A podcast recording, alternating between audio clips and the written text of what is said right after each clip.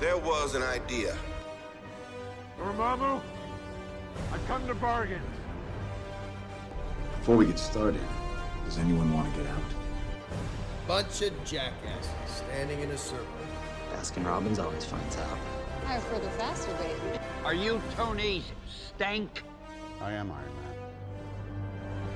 What's going on, everyone? Welcome back to a brand new episode of Assembly Required, an MCU retrospective, the show where we reassemble the MCU piece by piece, movie by movie, episode by episode. I am your host, Eduardo. I am joined by two of the boys. We've got Robbie here, we've got Chris here. Peach is off uh, gallivanting over in the Caribbean on a cruise, doing something like that. But in his stead, you've heard her emails, and we're ready to to give voice to those emails. We've got Lindsay here. Lindsay, how are you? I'm well. Happy to be joining you live on the cast. So, Lindsay, uh, before we go any further, typically what we'll have a guest do is let us, uh, even though we've already gotten a lot of this information from your email, uh, emails, excuse me, that have your top five Marvel movies of all time, and maybe get a little bit of your your background into the Marvel world. Yeah, um, for any new listeners or ones who skipped through the email section of previous episodes, my top five are tied for number one Guardians of the Galaxy, Thor Ragnarok, Ant Man and the Wasp, and then rounding out my top five, there's Ant Man, the first one, and Black Panther, which I said before and I'll say it again, I think is the best made movie of the MCU, but it gets me triggered and it's a little too depressing to for the rewatch. So it's down at number five. And my background with the MCU, even though I'm someone who rewatched all these more recently just to follow along with the podcast, I actually saw most of them in theaters when they came out. I saw 17 out of 23 of phases one through three opening weekend in the theaters, which is a lot of movies to see for someone who doesn't consider themselves a Marvel fan. But it's part of the zeitgeist, so I gotta follow it along and not see all the spoilers online. So I'm out there watching this stuff as soon as it comes out so I can follow uh, what's going on. So I know a lot about something that I'm mildly opinionated on, despite the heat in those emails. those things were they were spicy, uh, but they're good spicy. Lindsay, I think it's cool that you came up here and with a straight face you told us that Ant Man and the Wasp was in your top five movies of all of the MCU. I think that's really cool that that you you stuck to your guns on that one, and I think the world would probably tell you otherwise, but it's just something that you think is cool, and I think that's awesome. I mean, it's the only thing that came out in phase one through three with the female character in the title. Captain Marvel? Is Captain Marvel technically? Oh, you're right. I guess. Yeah, no, it's in phase three. I just it was the first, out. but they came out like like they were. It was Ant Man and, Ant-Man the and the Wasp, and then Captain and- Marvel. And then They were immediately very- after, right? Yeah, yeah. So it was the Yeah, first one. Like, oh my god, out. we have to make up for lost time. Yeah, and the Black Widow. Because then we got Black Widow, and Didn't sit well with me. I don't like all this brush brushed asideness, so it's gonna be there. Top five. Stand by it. Uh, well, today we're going to be talking all about Shang-Chi and the Legend of the Ten Rings. Before we do that, want to let you know that you can support this very podcast over at patreon.com slash assembly required.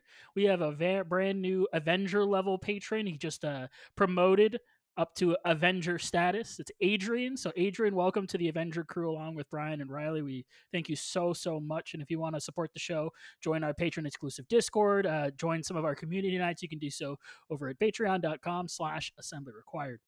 Now, before we get into the meat of the movie, Chris, we want to talk a little bit about the, the the character. We usually do this about the character in the comics, but this one's going to be a little different because I think the creation of this character is very contentious. Not contentious, but it is very controversial. Could be a It's- word. it's weird, is what Right. it is. Sure. Uh, so I'll just get into it. So the story of the character Shang Chi actually begins in 1913. Sax Rohmer it was a pen name for a British guy whose real name I've forgotten, but he had like five names because he was British. When he published his book, The Mystery of Dr. Fu Manchu. Now, you've probably heard of Fu Manchu, or at least of the mustache. Uh, Fu Manchu was basically an early supervillain. Uh, he was a mad scientist and master manipulator who worked behind the scenes to advance his evil plots. He was also super racist uh, and emblematic of the Yellow Peril, So Which, if to, you're not, to be clear, Fu Manchu himself wasn't racist. He was No, a racist. ca- He, he wasn't out he was there. a racist caricature. Right, he wasn't out there being like, "I hate all other races." He Yeah, he was a racist caricature, but he wasn't yes, racist. yeah, yeah. The the the writer was, uh, yeah, well, Oh, he was super racist. Yeah, so so the yellow peril was a racist idea that was popular, very popular in the 19th and 20th centuries, and arguably there, you know, we're still feeling effects of it today. Uh, but basically, what it did was this viewed people of East and Southeast Asia as a threat to the quote unquote Western world. Uh, so, yeah, the portrayal of Asians as subhuman, all that kind of you know horrible, horrible racist stuff. In fact, uh, Sax uh, got the idea for Fu Manchu when he and his wife were playing with a Ouija board, and they asked the spirits, "What would uh, what will make us rich?" And it spelled out what John Mulaney once called the laziest racial slur. Uh, because it's just two words smushed together. Uh, but the uh, for for a, a Chinese man. So it spelled that word out, and they're like, okay, the spirits have told us that I'm going to, I should write about this. And that's where he got the idea for Fu Manchu. Like, you can't make that up. That's ridiculous. So Fu Manchu became a very, very popular uh, character in pulp novels. Uh, he appeared in over a dozen books uh, over the decades, uh, you know, well into like the 70s and 80s, even, uh, as well as in films uh, radio shows, TV shows, and comic books, which we will get to in a moment. So in the 1970s, kung fu was big. Uh, like there was kind of a kung fu craze in the in the U.S.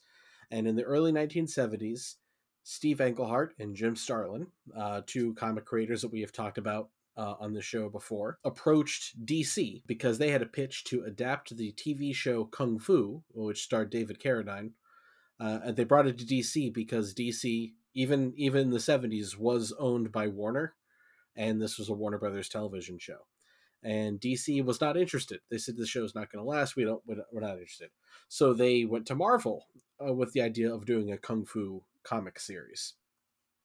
And Marvel agreed, but only if they could incorporate Fu Manchu because Marvel had the comic book rights to use Fu Manchu. Marvel also, against the creators' wishes, required that the uh, main character be half white. Englehart and uh, Starlin weren't happy about it, but they went along with the editorial mandate. That has been retconned now. Uh, that they they just stopped talking about it. Like even in the seventies, they stopped talking about Shang Chi's white mother, who was, I believe, picked out for her genes by Fu Manchu. You know, it was it, yeah, yeah, bad bad stuff, bad stuff. So so they What? did in the first few issues, and then then they like never talked about it again. And now in the comics, Shang Chi's mother is based on the character from the movie. so, uh, so we'll get to that in a second. So Shang-Chi, the character, uh, debuted in 1973 in Special Marvel Edition number 15, which, with issue number 17, was renamed The Hands of Shang-Chi, Master of Kung Fu. Now, the character Shang-Chi is a wholly owned Marvel original character who crossed over with other Marvel heroes, appeared in other books, especially in other Kung Fu uh, characters' books. So, like, you know, he would cross over with Iron Fist or whatever. Most of his supporting cast came from the novels by Sax Rohmer and the other various Fu Manchu media. His father in the comics was Fu Manchu, so he is the son of Fu Manchu. Uh, now, thanks to rights issues, because Marvel no longer has the rights to the Fu Manchu character, it made reprinting the old comics very difficult, first of all. And also, it made them so they had to, like, talk around his father. Be like, oh, yes, your father, the bad guy. Or they would use uh, different names to describe him. And they did eventually retcon that, oh, he wasn't really Fu Manchu. I think they made him an ancient sorcerer or something. I don't know how much they even really go into that anymore. Uh, so so that's Shang Chi, who he, he's even over the years. You know, he was one of the lesser known Marvel characters, but he has his fans, and he's one that uh, you know he has his fans among creators as well. So a lot of them would be like, "Oh, I want to use Shang Chi in my book." Uh, for example, uh, Gail Simone used him in her run on Domino, uh, which was actually very good. It was it was a very cool use of him. So, uh, real briefly uh, to touch on the Mandarin, the other big character who we talked about in the Iron Man 3 episode, so we don't really need to revisit that. But the Mandarin was another sort of Yellow Peril type character that was the archenemy of Iron Man. Uh, so when Marvel Studios saw the opportunity to use Shang-Chi, you know, to create a film for Shang-Chi, I think they saw an opportunity to make two kind of uh, big things. They're like, well, we can't use Fu Manchu and we wouldn't want to anyway. And I think they looked and saw that this was a great opportunity to try to do the Mandarin character justice. Now, I know people disagree, you know, will agree or disagree on how they use the the Mandarin twist in Iron Man 3. I enjoy I am on the record as enjoying that twist. Uh, but it was Same. but it was also them trying to avoid you know trafficking in those racist tropes with that character Right, that's why same. Um and they they got it not as much with the mandarin but when they did the same thing with the ancient one in doctor strange know and kevin feige has said as much you know he kind of regrets how they went out they you know the the ancient one is another like ancient chinese character in the comics who they made a white woman a celtic woman in the in the films because they were trying to avoid using negative asian stereotypes when the option was always there to create a character that wasn't stereotyped but still to use an asian actor. So i think they saw and ben kingsley is indian so he is asian uh, not east asian but uh, um, but at least he's not just a you know a white guy playing the mandarin uh, in iron man 3 but uh, i think they saw an opportunity to actually create a chinese character out of the idea of the mandarin and uh, and the mandarin that we see in this and who doesn't even call himself the mandarin. Uh, so uh, but wen wu is sort of a um, a hybrid uh, composite of the Fu Manchu character uh, from the comics, Shang-Chi's father, and the idea of the Mandarin from the Iron Man comics, and given a much more modern and I think I think they handled it really well. So I think this was a great opportunity to take some seeds that had been planted in you know back in phase two and play with it in a really unexpected and interesting way. Uh, so yeah, very complicated uh, history history lesson for you here.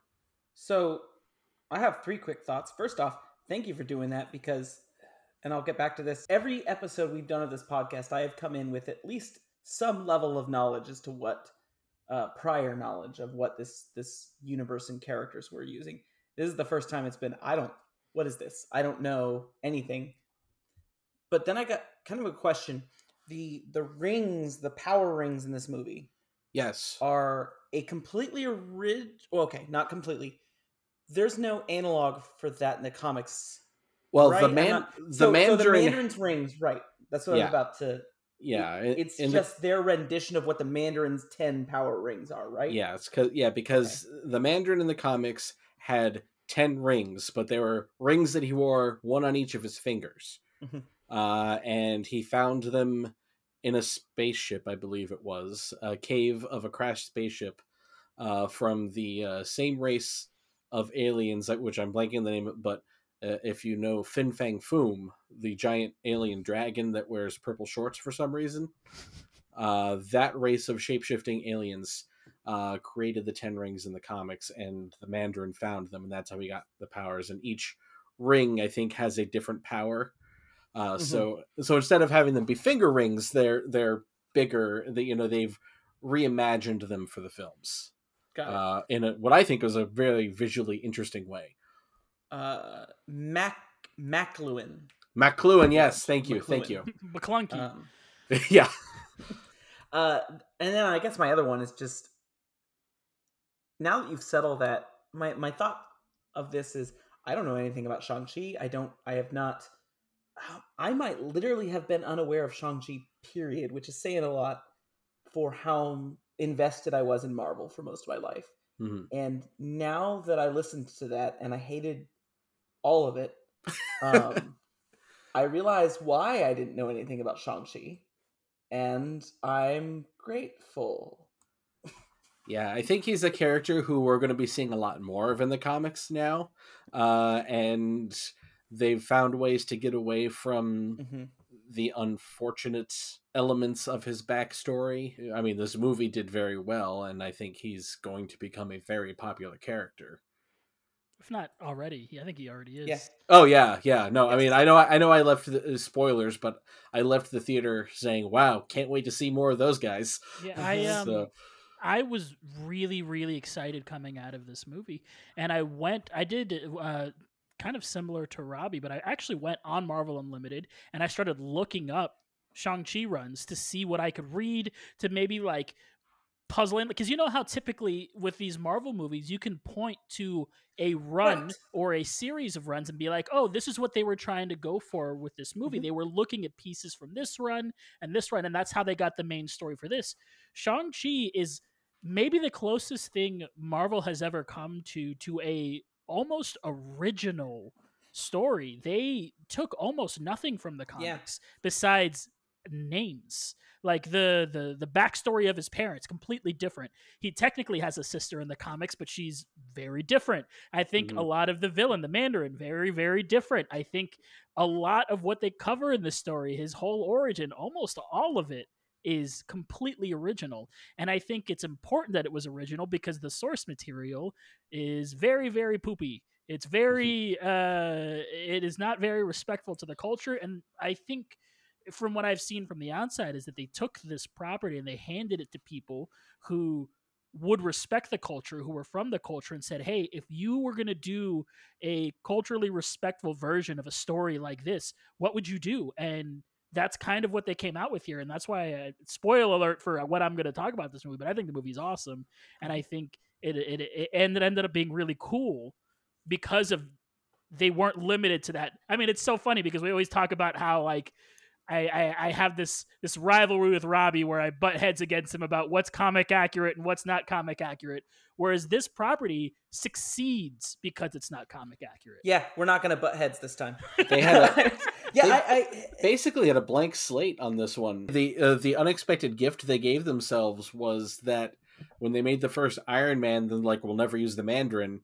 So they did that comic book movie thing where they referenced it by making the terrorist organization the Ten Rings, and now they have this great organization with that they were able to give this interesting backstory and you know you set up for use in the future. Y'all are Eduardo, you mentioned A lot of things fell into place. the sister was very different in the comics. Chris, do you have any information on the sister? I am hyper focused on that, and I will be talking about her. I, Um, I did not. I really only looked at the broad publication history. I didn't do any deep dives of reading or anything, so I don't have any okay, information. on like her. what her setup was. Okay, No. So in the in the comics, uh, I've I've read a little bit of the most recent run. So they've they've taken they've gotten fully like he's the person that's writing him is I believe of Chinese descent, and so they are doing basically a whole new run of Shang Chi.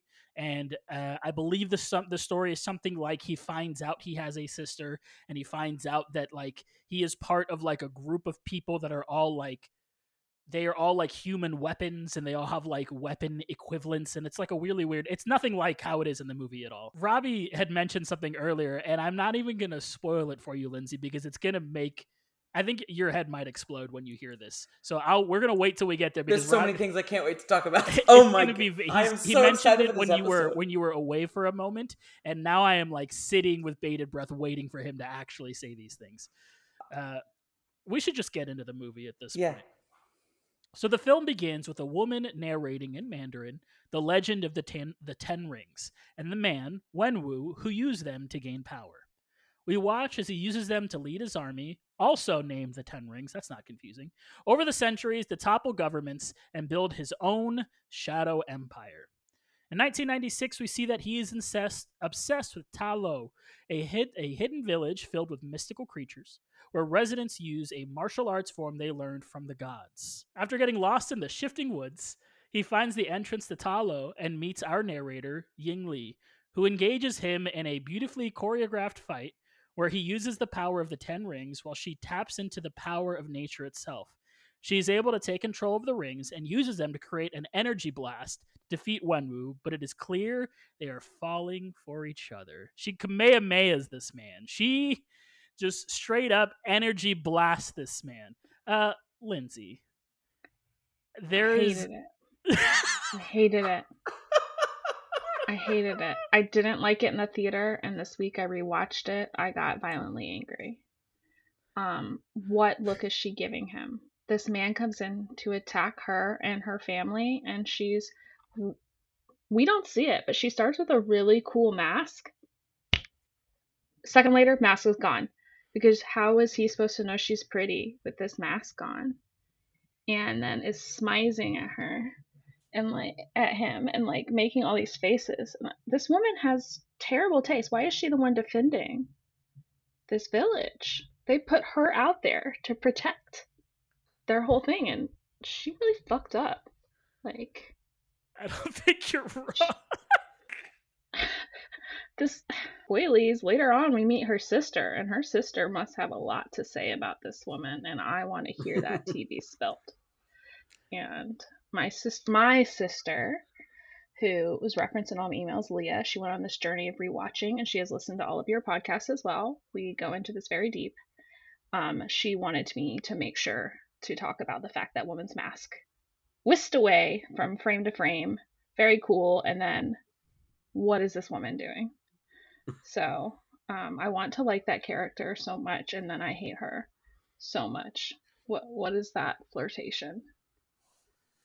it's so cool to have somebody with a different perspective on the show because I, it feels like we watched two different scenes and we Yeah. didn't really watch two different scenes but i think what you were looking for out of that scene and what i was looking for out of that scene and this might be part of like the whole movie for me is what i was looking at i was like oh this is like crouching tiger hidden dragon this is like this interesting fight scene that's happening with these two people and i didn't read into that subtext at all and i think that's a failure of myself and not anything to do with your opinion of it. I think I wasn't looking for that kind of thing at all.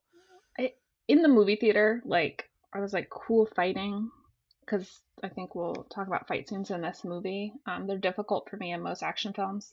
This one was great. Uh, beautiful scene, beautiful. Uh, that man was pure evil coming in, and then she's like, ah, you know, uh, listener, I'm making uh, the most attractive faces I can come up with and failing, but she was really going for it. Uh, and then the rewatch on my tiny television that I have in my home, I was like, wow, on this three inches of her face, I can see so much that I ignored in the theater.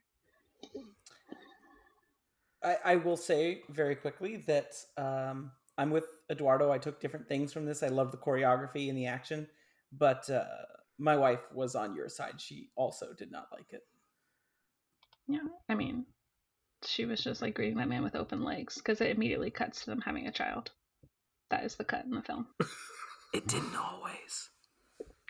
Oh. Yeah. Yeah, the um I was definitely distracted by the beautiful choreography.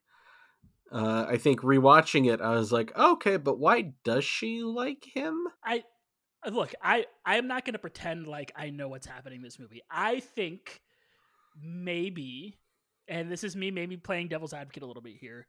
It's supposed to be maybe a little metaphorical about them about how they have similar upbringings they not similar necessarily upbringings but because of their their fighting styles and the, the way that they're interacting on the battlefield they can see a sort of kinship that way and that's maybe what they were trying to say whether they did that successfully or not Mhm. is a, is a whole another matter but that's what i think what the the message they were trying to get across Yeah. And and she's telling the story to like her 6-year-old at this point, so we can maybe assume that she's leaving some But details out, but to but, be but fair, you if can't she's- assume that. if she's the one telling this to her six year old, she also just told her six year old all the horrible shit that her dad just their dad just did, and Yes. then about how they fell in love. So That's a it good is point. it is a little weird.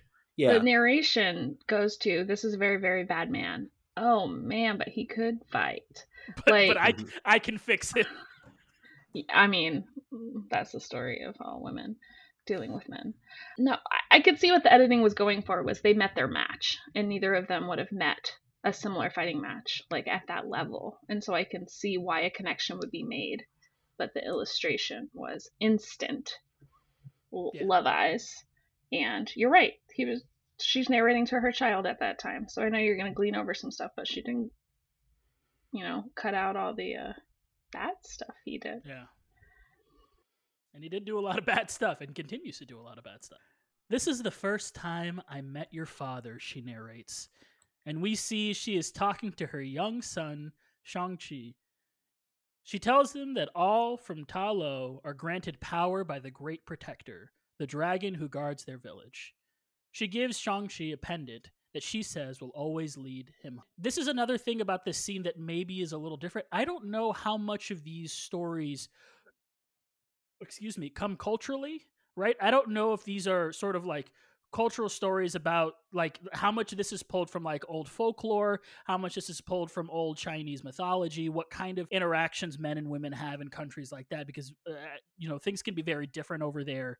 And I think that type of interaction maybe could be something that is considered uh, and this is me just speculating. I think that there are maybe some things that we as Americans, even though this movie I think is I th- you could you could see that this movie is definitely made for Americans, but I think they're trying to pull a lot from that that Chinese mythology and, and ancestry, and so I could see them pulling some th- thematically pulling some things like that from there. Uh, once again, whether the execution is successful is is to the beholder. Here's something interesting. Ta Lo, it appears, according to the Marvel Wiki, only appeared in two comics, Thor comics in 1980. I mean, yeah. I when I Yeah. say when I tried to look up some of this stuff uh, after I went to the movies, I mean I tried to look up almost all of it, and I could find very close to nothing. In the present, we see Shang Chi has moved to San Francisco, adopted the name Sean, and now works as a valet at a fancy hotel with his best friend since high school, who likes to take the CRS CRS they park for wild joyrides. At dinner with their friends John and Sue, Sean relates a story of how he and Katie met when she protected him from a bully's racist taunts by getting between them and screaming the lyrics to Hotel California. Sue suggests that as valets, maybe they should consider growing up and living to their full potential, remarking that Katie graduated from Berkeley. Slightly offended, Sean and Katie decide to spend the rest of their night staying out late and doing karaoke. I think from the second I, I'm going to do my best to pronounce his name correctly, Simu Liu and Awkwafina are on screen together, you can immediately feel a chemistry between these two characters. And I think it is one of the strongest parts of the whole movie. I think that relationship between Awkwafina and between um, Katie and, and Sean, Shang, whatever he likes to go by at the time. I think it's it's really I think it's a really cool part of this movie. I think I don't know if they're going to head that way in the future. I do think it's cool that we don't end up with a oh, they kiss at the end because, you know, obviously they were in love. Like I think it's really cool that they were just like pals. Yeah. 100%. And at no point did it lean into. That wasn't always the case. Oh, Oh, no. Well, I'm glad they changed that. No. 'Cause Boo. Even the hugs they had were like best friends. You friend. guys, I'm so excited by all the words that you're saying. well, eh, to be fair, at least it worked, right? Like they did a test and it worked and they removed all the bad stuff. Yeah, I think I've learned a lot about the filmmaking process, and it's actually left me very interested in it. Like, I, I mean, the not the filmmaking in terms of cinematography and like the the post uh, production. I, I think is very interesting. The next day on the bus to work, Sean is attacked by the Ten Rings when they spot the pendant he is still wearing around his neck. Sean displays a mastery of the martial arts that surprises everyone on the bus, including Katie. A man with a razor for a fist, named Razor Fist, corners Sean and says, You and your sister deserve what's coming. Katie is able to stop the bus and lose the attackers, but Sean realizes Razor Fist has taken the pendant. This is the first of several incredible action scenes that we get in this movie. And to me, I, I don't think I've ever felt like this before. a bunch of other Marvel movies just got a lot worse in my eyes because of how good this movie was. Like these action scenes were. They are so well choreographed. I've never noticed some of the the, the, the tricks that Marvel and I think action movies popularly now like to do, or as far as like cutting away at major hits and things like that. There's a sort of a lack of fluidity to any sort of action scene now. You get lots of cuts and a bunch of different angles. Sometimes it can be really hard to keep up. There was one shot that I found so impressive where they go to a tunnel and Shang-Chi is at the front of the bus and it's one continuous shot as he is fighting off the 10 ring members throughout the bus and it was so cool that they didn't cut away a single time during that damn scene. It made it so much more interesting to watch and it also kind of really clued into the movie's roots into being like a, a kung fu movie. It had a lot of um you know uh a lot of like karate um I think there was a little bit of um, Wing Chun, and it's a type of fighting style. I think if you've ever watched the movie Ip Man, it's a it's like a defensive fighting style where you're doing a lot of parrying and blocking to then go then on the. It's a very defensive fighting style. Uh, so there's a lot what, of what that. movie was that? Ip Man. I thought you said Ant Man. No, no, Ip, IP, excuse Okay, me. Ip Man, okay. a, a series of kung fu movies starring Donnie Chen, and it's about the teacher, Bruce Lee's teacher, and so it goes into like his, um, like him like having like a like a dojo in China, and then he comes over to America, meets Bruce. It's like a whole like series. I think there are four movies. It's they're really good. If you like those sort of kung fu type movies, if you like Shang Chi, you might like this movie. Um, but yeah, so you see a lot of different fighting styles in there, and I think, like I said, like I went and I even watched. Um, I used to think the combat in Captain America: Winter Soldier was like some of the best combat in the movie in in in the MCU, and I like went and rewatched it. It doesn't even come close to being as cool as this. This is like on another level. Yeah, it's so good. And it was this was very interesting because I, I was watching the test test screening, which I'll talk more about, but I'll talk about this part right here because in the test screening for all these action sequences, for a lot of them, the stuff around them wasn't done. But you could still see like, oh no, this is cool, and they're gonna polish this scene, and this is gonna be really cool. Like it was really apparent, even in the test screening, uh, that this was going to be kinetically an incredible movie. And uh, finally watching it this week for the first time, like the, the actual finished cut, it's just so captivating. Like it's just uh, the way he just swings around on the bamboo scaffolding, and it just man, it it's you're right. It, it just handles action. I I feel like better than anything else in the MCU. Probably, maybe far better than anything else in the MCU. Like, uh, you said on a different, you already said on another level. I think you're right. and it's a different kind of action too you know and and i think martial arts are often just very interesting to watch i don't know there's just something very visually arresting about about good martial arts and uh, you know the Gugu eyes aside that like that opening fight at the gate of Ta, Ta Lo I mean, that's that's like a ballet. I mean, that's and and you know, it's not an original you know observation that I'm making, but it that is part of what makes it such a. It, it had big Crouching Tiger vibes. Uh, that that scene in particular, but then but then you had like this bus scene, which was interesting in a completely different way. You know, uh, you know a lot of the a lot of this I I got to think were you know actual stunt people, stunt performers, you know, doing doing the stuff. And that's just always it's almost always going to be more entertaining and interesting to watch than um than when you have you know the cgi characters punching each other you know it's always going to be a little bit more interesting to it makes you want to pay attention more Yeah, and as someone who wishes uh, the action sequences would be cut out of every film, uh, it was more tolerable to me as well. Like, I could watch them. Was the bus scene too long on rewatch? Did I go get a snack and it was still going? Yeah, I did.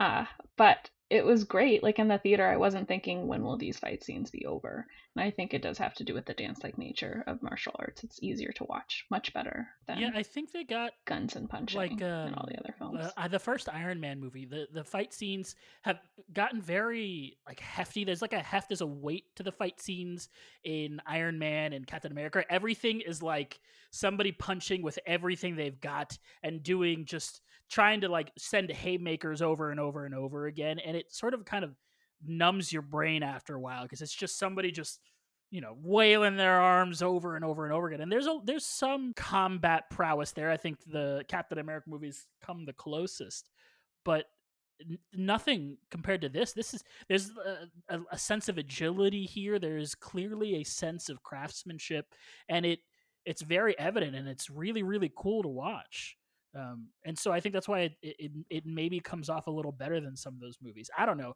I finished watching this movie coming out of the theater and I was like, I don't think there's a Marvel movie that's ever done fight scenes as good as this. I think it might actually just be the best at this, Yeah. and I think it's because it was so captivating. Top of my head, the only fight scene that really comes close is the elevator in Winter Soldier. And what you know, that is another one that is a tightly choreographed bunch of stunt performers doing their thing. And it's focused and you know what the point is and it's interesting to watch. So it's that there there are a hundred other generic fight scenes that are, you know, fine, but the, this movie is full of ones that will stick with you. Well, and you had mentioned Crouching Tiger. Um, the woman who plays the aunt was in Crouching Tiger. Uh, she was in both the first and second Crouching Tiger, uh, uh, along with Donnie um, Donnie Yen, who was in Ip Man, who I just said. So the a lot of uh, a lot of connecting parts here.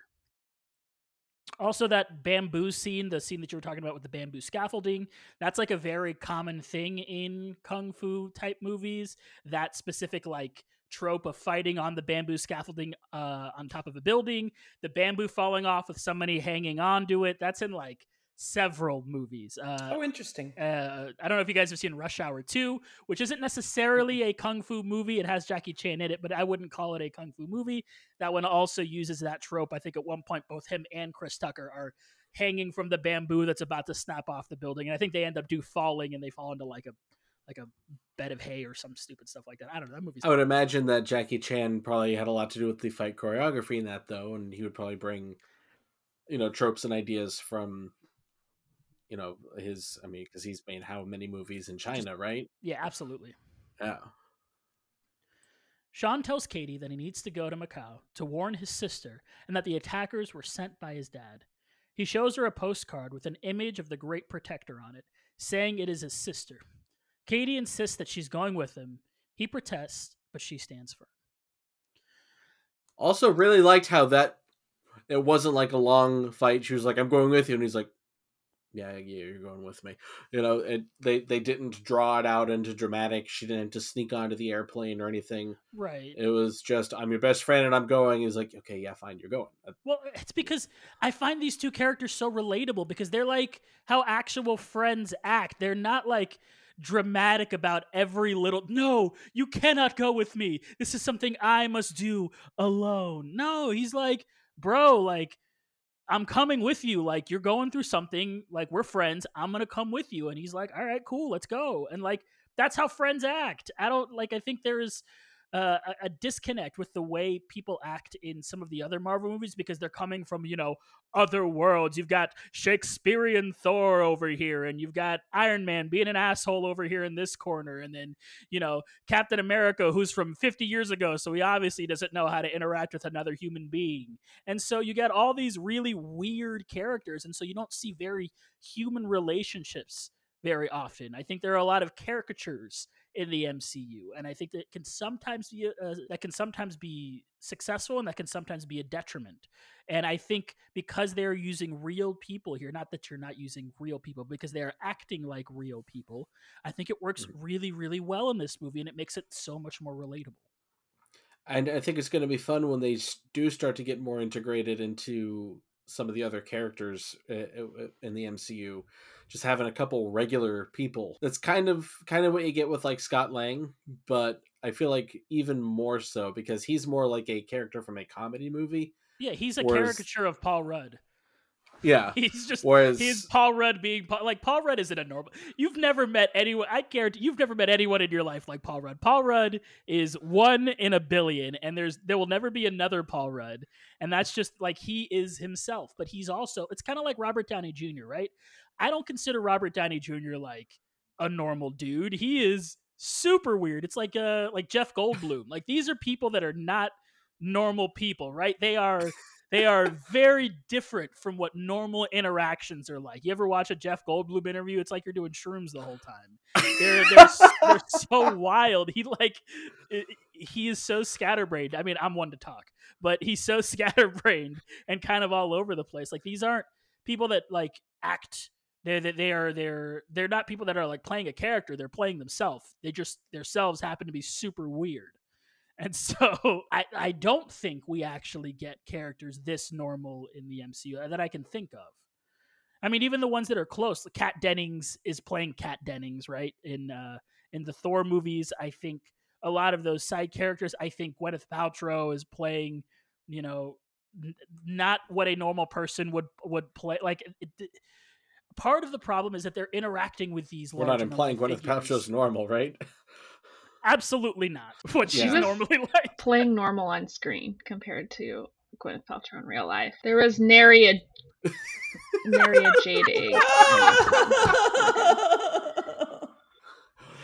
Robbie, I'll, I'll, I'll tell you about the Goop show on Netflix after the show. Wait, I- I- nope, you don't have to. I'm done knowing. Cool. I'm done. Okay. you had me at jade eggs. Uh, yeah, I don't think there are normal people. So it's cool to see people just be normal in these movies. Sean relates his story to Katie, and we see that after his mother's death, young Shang-Chi began training at his father's compound, where he was taught every possible way to kill a man. At 14, he was sent on a mission to kill one of his father's enemies. He tells Katie he couldn't go through with it, and that he ran because he knew he could never return. He also tells Katie that his name is actually Shang-Chi. Katie remarks that if he wanted to hide, changing his name from Shang to Sean probably wasn't the best he could do he could have done. What a smart way for the director and the creators of this movie to get people to pronounce Shang-Chi correctly, to find as close of a name they could to Shang. They named him Sean, and then we're like, all right, we're gonna have even a scene where they're gonna pronounce it Sean, Shang. Oh, real easy because prior to this movie coming out, everyone was calling it Shang Chi, and Mhm. then you see this Guilty. movie and you immediately like, as someone who has a name that sometimes takes people a couple of times to understand it, sometimes I'll be like, all right, say Edward and then add an O to the end of it, and eventually they'll kind of get there. Um, it's That's really why I cool call to you see- Edwardo. exactly. Uh, you'd be surprised how difficult my name can be for some people sometimes. Uh, Wow. Yeah. It, we don't need I to go. I, into un- I, underst- I understand it with Chinese names only because like the Chinese language uses a lot of pronunciations and like tones that English does not. Like so it's a thing that like it's almost impossible. I mean it can be learned, but it's very very hard because mm. having tone be a part of a pronunciation is is just like completely that sounds stupid, but foreign to to native English speakers. I mean, it, and if you listen to the way he pronounces Shang Chi, I mean, people say Shang Chi, but there is like, I I don't even know. There are curves in it. The way he pronounces it, like, uh, The, his enunciation is it, it's, Yeah. it's very difficult to enunciate correctly. yeah, it's something that I would butcher if I tried it. Um, he actually uh, Simu Liu, uh, and again, I'm probably butchering that a little bit too. Put out a video once on his Instagram or something of he says like this, you you all are nodding, you know what I'm talking about. Yeah. He uh, like every white person's like, no, tell me how to pronounce how to pronounce it, and how you just can't because there are there are intricacies to it that uh just are not part of our language and it's not something you can just hear and immediately do. You have to like study and learn it. It's so interesting because I can't. I uh get people to say my name What would- and I can immediately be like, "Can you roll your R's?" and they go no, and we can kind of move on from that. Whereas I get, I guess there's no easy, "Can you roll your R's?" for Simu Liu, and for him, it's not as easy to kind of be like, "All right, well, you're not going to get there, so let's just let's do it this way, and we'll move on." Yeah. What was wild to me about that scene is why was Katie so shook that Sean had a Chinese name? Yeah. Right? She has a Chinese name. I I was like, even before later in the film it reveals that she does have a Chinese name. I looked at these characters mm-hmm. and go, oh, of course they have Chinese names. Like these characters were set up as being Chinese at the beginning of the film, when we saw Katie's family and everything of that nature. And everyone I know has a Chinese name, and she was just really really taken aback by uh, the secret name, and I was like, "You never asked him if he had a Chinese name. He might have at least." Yeah. I guess I guess the only the only way I guess she might be surprised if he is you know hiding and not using his real name is if she ever asked and he said no I'm just Sean, and then after all these years, by the way I lied, I, I guess, but but it didn't really play that way. It played like she was surprised there was a name at all, Yeah, which like you said is very very strange. Yeah. Yeah. It took me out of the movie a little bit. I was like, "Wait, I know he has a Chinese name. She she's not from the same place." Incidentally. I- I don't know. And this is you know ignorance on my part but it wasn't until i worked in a certain place where i was working actually with a lot of people from china i didn't know that taking an american name was a thing Yeah, that's where I learned it too. Same place. yeah I mean, and that's not that's a very old. I mean, you talk about people coming off the, Yeah, the mean- boats at Ellis Island, right? Mhm. Coming up and they're you know telling them their names and be like, we got to pick a new name because we need to make it sound American so we can fit into this country. Like that's a, I feel like that's been a common thing for. a oh yeah long yeah.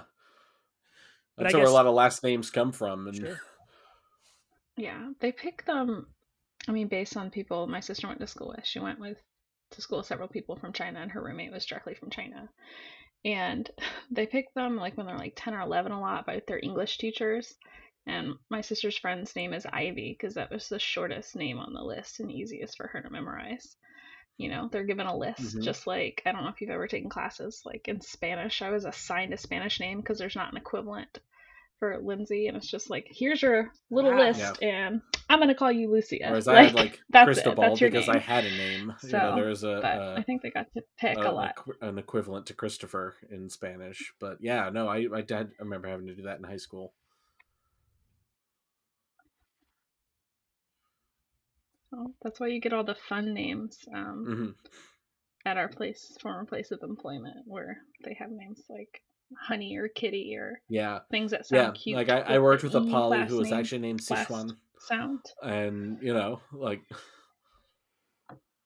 That's so you know, and it's such a such like an American thing to uh, to not fully understand. Not that Chris is not like I don't I don't fault you for not fully un- fully understanding the kind of uh kind of things that go on with multiple language speakers in this country. But I think this movie does Mhm. a really good job of painting what it's like to be an American who is also somebody from another culture. I think America in general has can sometimes be uh, can sometimes have a little trouble with those that have different cultures and those that speak different languages and those that have accents or or, or what have you and and you know maybe have a problem with with that that type of uh, uh, coming into American culture.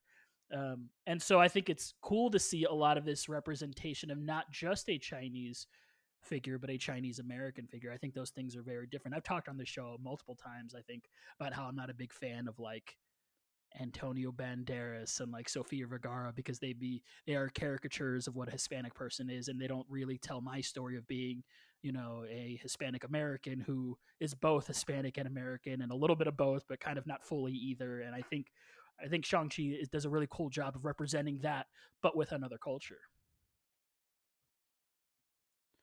In Macau, Shang-Chi and Katie go to the address where they know his sister, uh, Xu Xialing, can be found. It turns out that it's an underground fight club called the Golden Daggers Club. Also, Shang-Chi has gone viral as busboy, and Jon Jon, the fight organizer, tells him he's expected to fight in the center ring. As they make their way through the club, we see many fighters in the side bouts, including one who appears to be extremis powered. In the center ring, the Sorcerer Wong fights Abomination, last seen in The Incredible Hulk, who Wong calls Emil and knows to and seems to know quite well. I find it super weird that we are actually protect, pretending actually acknowledging the incredible hulk nowadays like we have come full circle and now we just talk about the incredible hulk out in the open again like it was it felt Yeah. like for a while we pretended like it never happened and now we are back on the other side of being like no it happened mark ruffalo was just there the whole time Yeah, yeah, because I remember there being like some arguments of, oh, Incredible Hulk isn't even MCU canon. Yeah, we have a listener that made that argument once. I can't remember who it was, but Yeah, but it's it's clearly clearly Mhm. it counts. you're damn right it does Yeah, I know it's your favorite. I mean, Mark Ruffalo, as always being the Incredible Hulk, is really the best retcon I've ever heard. I of, mean, I'm so- I'm I'm for it. he was actually the Hulk in 13 going on 30. Not a lot of people know that. It just, it just never came up. I mean, my favorite entry in the MCU. Wong uses portals to get Abomination to punch himself out. Wong seems extremely popular with the crowd. Backstage, Wong gives Abomination a drink and tells him to start controlling his punches like we practice, and he opens a portal that they both leave through. What a fun scene. What a fun, Yeah. weird. you guys, it Okay. was killing me not to talk to you about this for months on end. It was killing me not to talk to you about this. And then they just dropped it in the trailer. It's Yeah. Abomination in the test screening wasn't completely finished, but was close to done. wasn't quite as detailed as he ended up finally, but I could tell what I was looking at. But I was watching it, I'm like, that's that's the Abomination, right? But he doesn't look like he did in the Incredible Hulk. He looks like he does in the comics, which, by the way, cool. And they don't even bother explaining it to you. I like the te- the uh, decision. Uh huh. Um, and the funniest thing I had at getting out of the test screening was when they gave me my phone back, so I couldn't record anything. My immediate thought was, "Am I right? Is that the abomination?" The first thing I wanted to do was find out, and then, like an idiot, not realizing I had just watched a movie that was not released yet. I just Googled "abomination" in Shang Chi, and of course, there were no results. It was unhelpful. Um, and then it hit me like, I need to talk to my friends about this, and I can't talk to my friends about this. It was killing me. But what a Mm. what a great use of the character. It was awesome. Yeah. And uh, we we believe it's a subtle reintroduction to him because the, the you know the scuttlebutt is that he will be featured in the She-Hulk series on Disney Plus. So That'd be perfect. yeah, I do want to say, as someone who's painted myself as uh, indifferent to the MCU, I did recognize that character and knew his name and put him in my notes as the Abomination. So, for any listener listening to this, being very angry that the guest seems to not want to be there or know anything, because I hear those guests on other podcasts, uh, step aside because I can come to play and I do know what that character Yeah. is and where it's from. I've done my research. I was like, yes. And I leaned over in the theater talking, as I do, because I forgot uh, theater etiquette going back after many years. Um, and did, in fact, talk through this entire film, uh, much to the chagrin of my companions. it's been a while. I understand. Tell them all about it. I, I would also like to share Tim Roth did provide the voice for Abomination in this movie. Amazing. Yeah, they got Tim Roth to come in and just go a few times. Okay. Yeah. feel like we're, we're I think we're so impressed by some of these things sometimes, but like I guarantee they were like, "Hey Tim Roth, can you and your iPhone 13 really quickly just record a couple grunts and we'll post them through and make them into a bomb." Like I guarantee he's not going Yeah. into any. He is he is sitting at home on his his you know his iMac into his plugged in microphone and making a couple grunts and then sending that file to a music uh, to a sound editor. It it seems to me to be very easy money. It just feels like for a lot of my life it felt like actors and actresses would see it as no that that small billing and that small work that is that's not worth my time. And it feels like for whatever at some point, and I could be wrong, but perceptively, uh, the perception for me is that at some point that just changed and, and it became more of works work. Yeah, I'll do this small thing in this uh, wildly popular film and and live Yeah. up to you know contracts and owning my character essentially. Not there there there are some actors who don't mind doing the little things and you know working to scale for a voice job or whatever there are some some who are too expensive or too busy or whatever uh i mean this is something we talked a lot about during what if i think Oh yeah. yeah Yeah. Well, and you know, now that you've said it that way, Chris, in all honesty, probably what I was perceiving as I'm learning a lesson about labor. Probably what I was perceiving as that actor thinks it's beneath them was really more like studio thinking it is not worth paying you for this. It's probably Yeah. what was really happening, and um, the MCU has makes so much you know Gaga bucks that it's yes, it is worth paying you for this to them. yeah and because I, I think about like disney movies like animated films and there are some actors who like they'll have such a good time they will tell them hey if you ever need me for a video game or a parade at the theme parks or whatever just call me up i'll come and do it. Uh, and then there are others who obviously they don't do that. It's not saying it's right or wrong but Do we know how much of this film was done remotely, like editing or other type of work due to the pandemic? Because a lot of the animated features that have come from the Walt Disney Company were greatly impacted, and you can see it, like watching Raya and the Last Dragon, which was basically assembled remotely, and it looks like it was. the only visible hint for me of the pandemic was the final post credit scene because there were a lot of people wearing masks, which I didn't even register with me the first time because I was like, oh yeah, it's it's what you wear. Um, you know, like it did even sans pandemic, it didn't seem out of place that people would be wearing masks. But watching it again last night, I was like, oh, those are COVID masks. That's not just just for show. That like that is actually a safety yeah, thing. I didn't put it in the notes, but I I had a lot of feelings about that. Not negative, um, but I was really watching that. But the editing on this movie is amazing, and it looks like it's changed a lot since the version Robbie saw. So I didn't see the disjointedness, but the timing would imply some of this work would have been done, um, not in person, yeah. like normal. It does Yeah, feel like a lot of this is yeah. done. A lot of the effects and things of this movie were added in post production. I think there's a lot of clear. I, I think it's really, really well done, like CGI and sort of you know fake backdrops and things like that. And so I think it's done really, really well. Uh, and I think maybe it, it wasn't affected as much by the uh, the remoteless, the remote working on it because it's something that we're going to have to do. Not necessarily remote, but not you know. It wasn't like they recorded, you know, low they had, had placed it in real, so they had to like recreate it in the aggregate. I don't know, recreate it somewhere. Yeah. It did. It didn't read like the storyboards were done remotely. Yeah, I- unlike I because I some other films. believe principal photography was complete before the shutdown.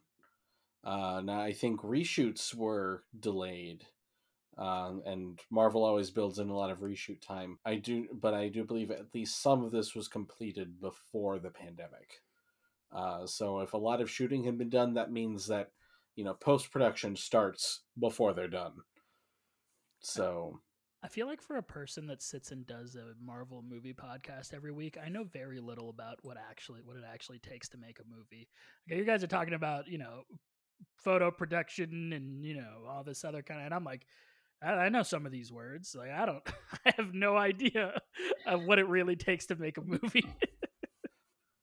You don't watch the 20 minutes of credits at the end of Marvel I- movies because I read all those positions and the amount of companies that they have farmed out bits and pieces of production mm-hmm.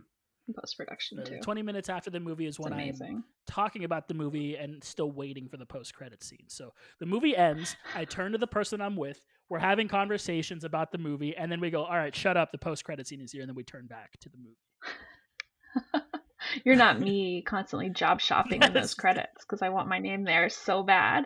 I'm like, where can I, where can I get a job? Like, what is this catering company? Will my name be in lights? In the center ring, Shang-Chi finds that he is fighting his own sister, who wears an identical pendant to his. He tries to get her to stop fighting so they can talk it out. He says their dad is coming for her. Have you guys seen the the Simu Liu cut of this scene? There is a, a particular strike where she strikes him in the groin, and he edited it so that every strike in this fight is that moment of him getting hit in the groin. So it's them doing the whole fight scene, but just him getting hit in the groin over and over and over again. And it is very comical. That's wonderful. So we we, we finally meet Xialing, his younger sister. But Lindsay, uh, is she actually his younger sister?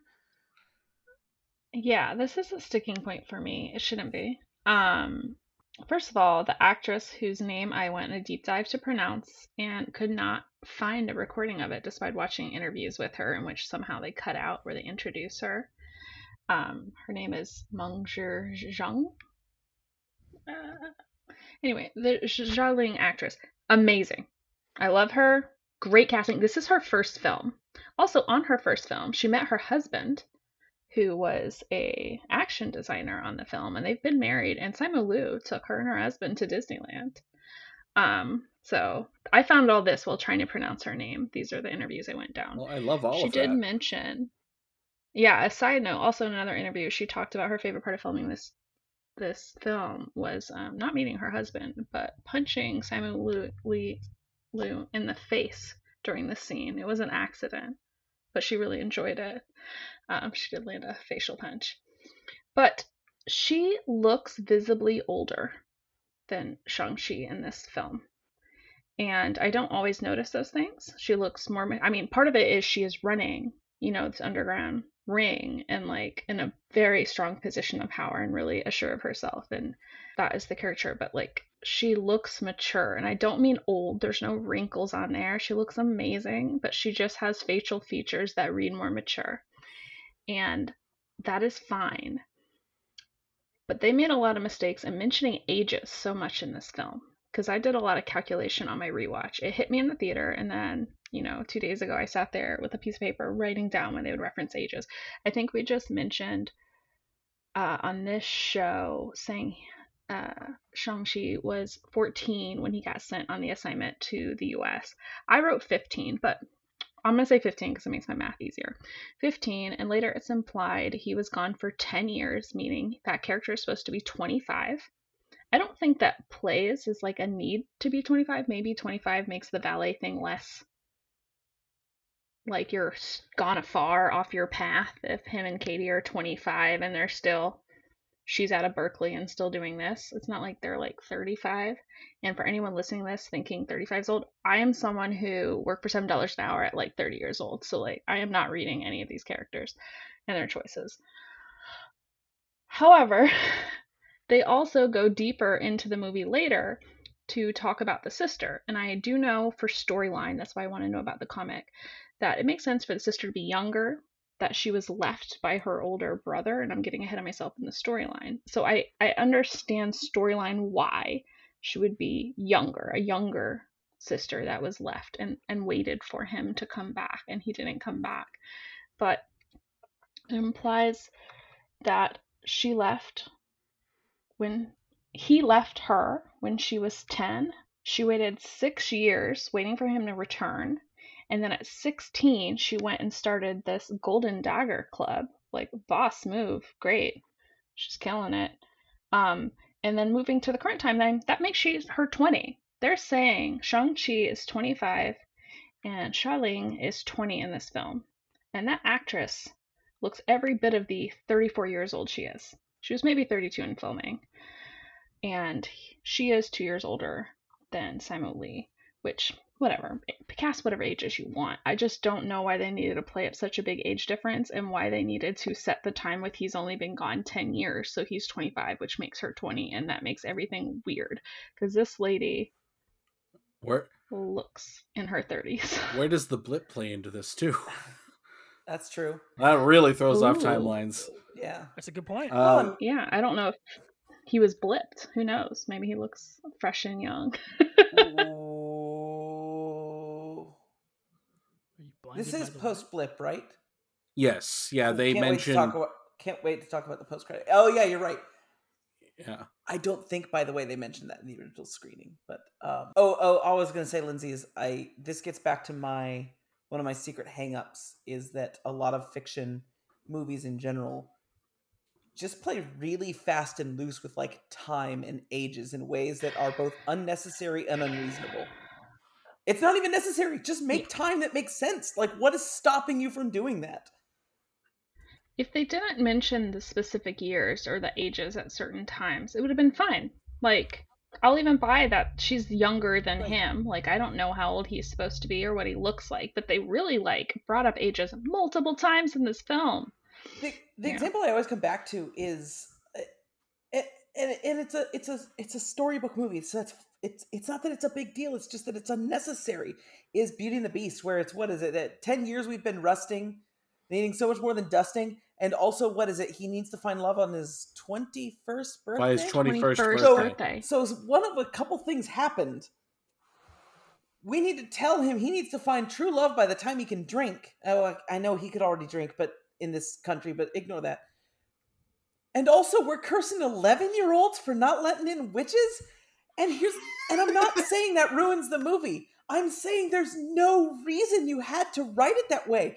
No one forced you to make that the timeline. You can make the timeline anything you want. So just make it make sense.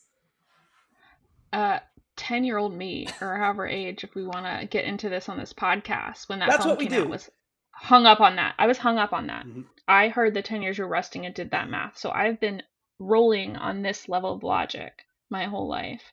And it upset me. So thank you for bringing that example. And so I did just find out a bit about Xialing. Uh, she is actually a composite based on Shang-Chi's five sisters from the comics. So there's little bits of multiple characters combined into one character here. So that doesn't really illuminate anything, but just so we know. Oh, it's good. They just thought, oh man, we don't need more women. So that's what I heard right there. Just kidding. They they made a great character. I'm really into it. So Yeah. seems like a win. In a flashback, young Xialing pleads with her brother to not leave her as he is sent on his father's mission. He says he'll be back in three days. In the present, she knocks him the hell out. She really does just like she knocks this like she knocks him the fuck out. In Xialing's office, we find out that she owns the Fight Club and that Katie has won a ton of money betting against Shang-Chi. He tells Xialing that the Ten Rings took his pendant and will be coming after hers. She tells Katie that after waiting six years for him to return, she realized she didn't need him. Shang-Chi asks Xialing why she sent him the postcard. She replies that she never sent him one. An alarm goes off, and they realize it was a trap. Xialing escapes through a trap door as Razor Fist and the Ten Rings make their way through the club. Shang-Chi and Katie escape to the scaffolding outside the building to get to the elevator, but are found by the Ten Rings. A fight ensues on the side of the building. Shang-Chi fights and Katie sings the Eagles.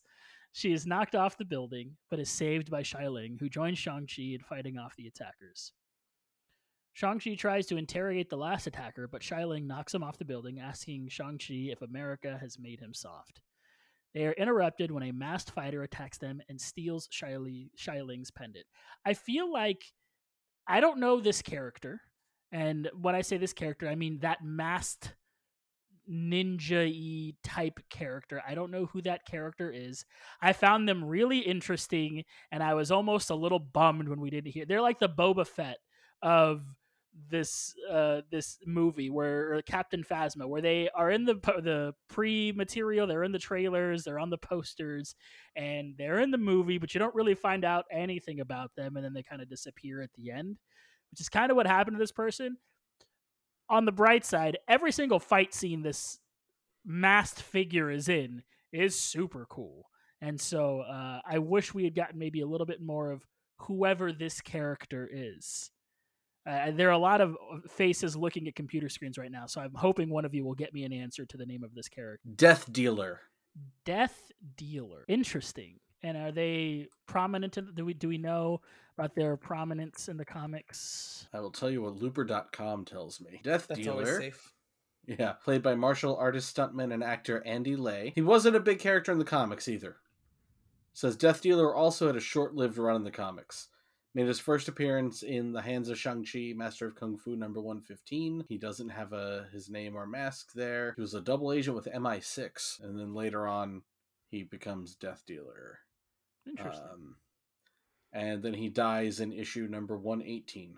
Okay, yeah, so he was in uh, three issues. Four, maybe. I don't know. He was just one of those ca- uh, characters that was really captivating when they were on screen. Shang-Chi chases Death Dealer inside the building, pins him, and is about to stab him when an electrical whip pulls the dagger out of his hand. It's Wenwu using the rings. He tells Shang-Chi that he had told his men they wouldn't be able to kill him, and that he was right. He then says, Let's go home. Wenwu brings Shang-Chi, Xialing, and Katie back to the Ten Rings compound, announcing that his son is home. In their room, Katie and Xialing discuss Wenwu. Xialing says that while she wasn't allowed to train because he reminded Wenwu of her mother, she watched them and learned how to do everything they could, but better. She tells Katie that she ran away at 16 because if her father wouldn't let her be part of the Empire, she would start her own. Shang-Chi sees a divot on a wooden pillar and remembers practicing his punches on it as a child. In the flashback, Wenwu tells Shang-Chi that he used to train his mind as well as his body if he wants to have the Ten Rings someday. At dinner, Wenwu tells his children that he always knows where his children are and that it is time for Shang-Chi to take his place at his father's side. He asks the American girl what her Chinese name is, and she replies, Ruiwen. Wenwu says that names are sacred and connect us to who we really are. He then tells the story of a terrorist from America who needed a boogeyman and appreciated the Ten Rings. He says that since the American don't know his didn't know his name, the name the American chose was the Mandarin, which Wenwu derisively calls a chicken dish. America was terrified of an orange, he said. Wenwu says that he's had many names over the years. It wasn't until he met Ying Li that he knew who he truly was. He says they both gave up so much for each other, she for her village, and he the Ten Rings. He calls her the first thing he found worth growing old for. When she died, he returned to the Ten Rings, as well as study of Ta Lo. He says they are hiding a gate in the mountains where Ying Li waits for them.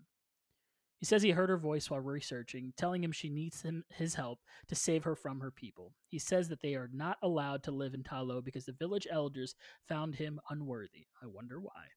He believes she is leaving clues for them, which Shang-Chi doubts. Wenwu disagrees, holding up the pendants as proof. He places them in the eyes of a dragon statue, which reveals the route through the forest to Ta Lo, as well as the exact time it will open three days from now. What a visually striking scene! There are several visually striking scenes in this Yes. movie, uh, but this is uh, near the top of them. Incredible. And this one was done when I saw it, which I thought was very interesting. Beautiful. Yeah. Like truly, me half paying attention on the rewatch, I was like, everyone's silent. Yep. This scene. is good. Mhm. D- discerning the state the movie was in during test screenings, I think this was, for good reason, their priority. My guess is they needed it ready for advertising and that sort of stuff, but this scene seems to have been a pr- priority because it was it was done when I saw it, and a lot of stuff was not even close to done. Wenwu says they will burn Ta Lo to the ground. Shang-Chi protests, so Wenwu locks him, Xialing, and Katie in his dungeon. Back in his room, Wenwu hears the voice of Ying Li saying they will be together soon. Robbie, I think it's a good time to talk about the thing that we have been like, oh, we're going to talk about it, and then we haven't talked about it the whole time, even though we've basically said what it is, Yeah. which is you got to see a test screening of this movie before it even came out. Yes, and that was interesting. First, I will tell you, seeing a test screening is a very interesting process, and uh, having now seen the final version, been very interesting to see that process of what goes from the rough draft to the final draft. And for I'll tell you, everybody, I saw the final draft today for the first time. I always meant to see it in theaters, but it's just been a busy few months for me. I have not gone to theaters, so I didn't get to see it. Uh, but I did watch it on on Disney Plus, and so it was very different. Going, oh man, probably six, seven months at this point, and then seeing this version was just really, really eye opening. Uh, it- but it was killing me to not talk about it, uh, not talk to you guys about it, not talk about it on the podcast. There are several times that I almost slipped up. Like we would say something, someone would mention something, and I had secret knowledge about what we were talking about, and I would start to talk about it forgetting it was secret knowledge, and then remember, nope, I can't talk about that because you know there's a a non-disclosure agreement and everything. Which, as I understand, please don't sue me.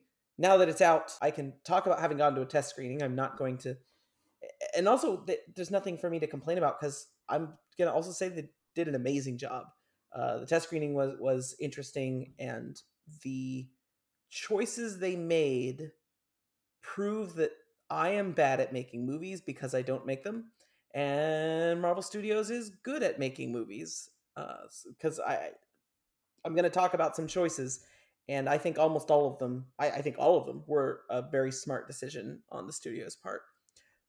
I will caution you if you're ever if you ever get a chance to go to a test screening for a movie you care about, though, probably don't do that because like I can't imagine the state I saw this in if it was like a Star Wars movie. It would have just not been great. What I saw was way longer than this and had what could best be described as like PS1 graphics, maybe even Nintendo 64 for the most part. A lot of green screens, a lot of spots where like the frame would freeze, but dialogue would continue. And I don't even really fully understand why that would happen, but it happened a lot. I, I know that something was being worked on, but and so we're we're asked to use our imagination to to figure out what the film's going to be and then leave we give a little uh, paper and supposed to write out reviews on what worked what didn't work etc so i'm not going to review like oh the dragon was uh, beige. Make the dragon colored because i know the dragon is going to be colored. I wanted to actually talk about uh, what could be improved and i will say that almost everything i wrote about ended up getting addressed so that's fascinating um, so just going through real quick well, thank you for your service yeah. oh yeah no obviously it was me so when I was watching this, I was thinking, well, I don't know how much this is going to be changed. The answer is a lot. I feel like I watched a completely different movie. What I watched was a movie that I thought was going to eventually be good. I could see the seeds of a good movie, but they did a way better job than I thought they would on on the editing. The editing process is what man, those people are amazing. And so I sit down and watch this showing from the very start. The first scene was not in what I watched. That first scene where he storms the castle on horseback, and that was not in uh, when when he storms the castle. That was not in the original or the the rough draft that I saw. Um, rather, and this is kind of why I suggested we talk about this here in the podcast.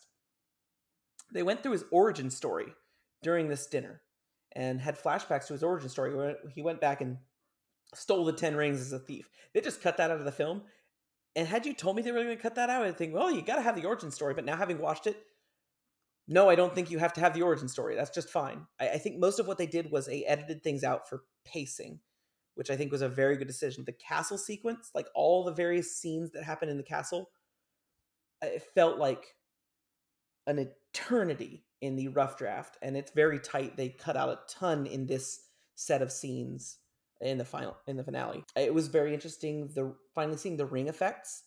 And there's one that's really important. So there's that fight scene at the spring when he's trying to find Ta-Lo. And the effect of how the rings work, I didn't get to see in my first viewings. And so that was kind of left up to the imagination. They did a great job with it. But one thing that because the ring effects weren't there that I didn't realize, I think it was supposed to be there. It's not that they edited this in, it's that I didn't understand it because the lack of special effects was the foreshadowing of Shang-Chi's mother showing that she can control the rings that first time they fight in the flashback. And then she gives the rings back to him. Uh, that's clearly foreshadowing for him being able to do that later in their climactic fight. Um, that is very important, but did not catch it at all in the, the test screening. Uh, the movie actually started with the helicopter. So that helicopter shot that's near the beginning of the film, that was the actual beginning of what I saw. But then what happened after it was completely different. He goes into a prison and threatens a guy, and I remember it felt like he was controlling his mind with the rings, and it just set up a bunch of stuff that didn't. I don't think that's what's happening.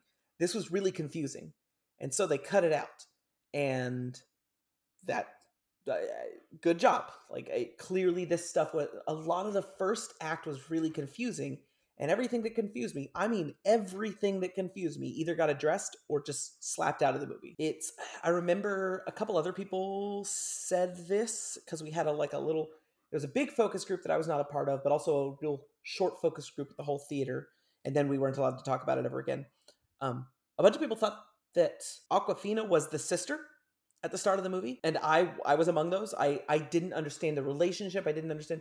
Well, the final cut has a whole lot, has a few lines. Like one of the first things Awkwafina says is, "We've been friends for ten years." She did not say that in the version I watched. So clearly, that I'm not the only one that was confused. They put in a line that you know, if this you probably don't realize wasn't always in there. It fits naturally, uh, and and that this is to me is just really cool about the movie making process about realizing, you know, hey, we missed this. Let's clean it up so that audiences understand. And they clearly get that sort of stuff from test screenings.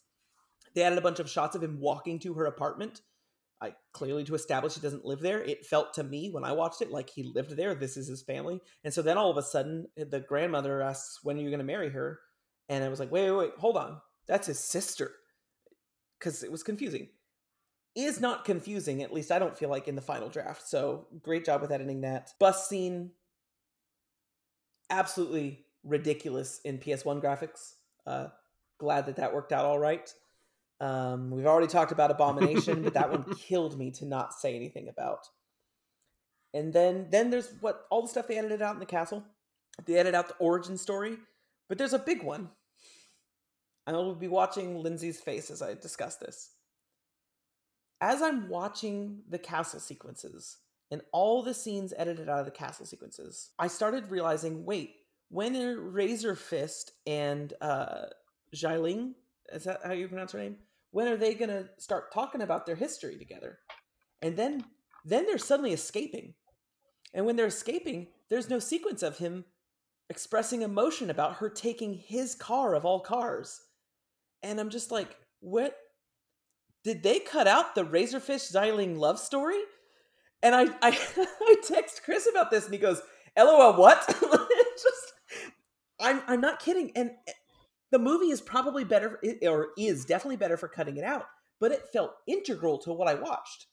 It does not feel integral to the final product. They clearly saw this is ineffective. This isn't working. It's slowing down the film. Let's cut it out, and it keeps the film moving. But the version I saw again I think they made the correct decision. It's so this is just weird, and I'll bet you'll see, I'll bet we'll see some of this in like deleted scenes. Razor Fist is a completely sympathetic character. As the movie goes on, he starts being played for comedy, but also he's got this whole backstory where he's in love. He and Xialing used to date when they lived at the compound, and then when she left, his heart was broken. And the reason in the final fight that he takes their side is they have this whole dialogue as they're fighting where she you know she's appealing to his humanity and he's appealing to you broke my heart. And finally finally they you know make amends and save the day. And like like this was a this was not a small subplot. It was in all of their scenes. He was a sympathetic character who was in love with Xialing and I fully support and understand why that was cut out but it feels so funny to now watch the movie without that and also know that none of y'all saw that. Oh, I, I we Mm-hmm. watched it last night, Danny and I, after you had sent me this message, and we get to them fighting Mm-hmm. in the village, and I looked at Danny and said, "Well, this feels Mhm. different now." yeah, there was there was tons of you know, knowing that there was supposed to be more. in there. Also, that whole village fight way pared down, but that also makes sense. I'll get to that. Oh, speaking of uh, Xialing, the little shots of her when when Shang Chi is going through his background training as an assassin, and they're showing the shots of her messing with the I can't remember what it's called, but the her her rope weapon, which we've actually mentioned in one of the podcasts before, but I can't remember the name right now. But as she's messing with that in training as a child, I if unless I'm remembering incorrectly, those were not in the original cut. Instead, there was a more lengthy training sequence as an adult. Like she didn't start proficient with the weapon. So they changed it so that she practiced as a child and was proficient already as an adult, which is hmm, makes sense. And it kind of helped with pacing, I think. Yeah. Um let's see. So mostly just really cut out stuff at the castle. They cut out a bunch of a bunch of time with Xialing and, and Razor Fist. Uh, they cut out Awkwafina making fun of Razor Fist at dinner. Uh, they cut out this uh, a shot of um, when you uh, smacking. Uh, I can't remember what it is, but when you smack Shang Chi and because of he says something about his mother. There's just so much in the castle sequence, flashbacks, dialogue that was cut out. And one of the things I kind of wonder about is when they're doing a rough draft of a film, do they just throw everything in there and then find out what works and doesn't work? Or do they think all this works and then they're surprised and and oh the test screening hates it cut it out i'm kind of curious about the process uh, the result though Mhm. My understanding of it, because Mm-hmm. I, I studied film in college, um, is you always shoot more Mhm. than you Mhm. are going to need. You you everyone always goes in with the understanding that everything that is in the shooting script is not going to be Mhm. in the final product. Sometimes it is. We think this is going to work, and you find out it doesn't play well with audiences. Sometimes it's, and I think this is something you can probably relate to.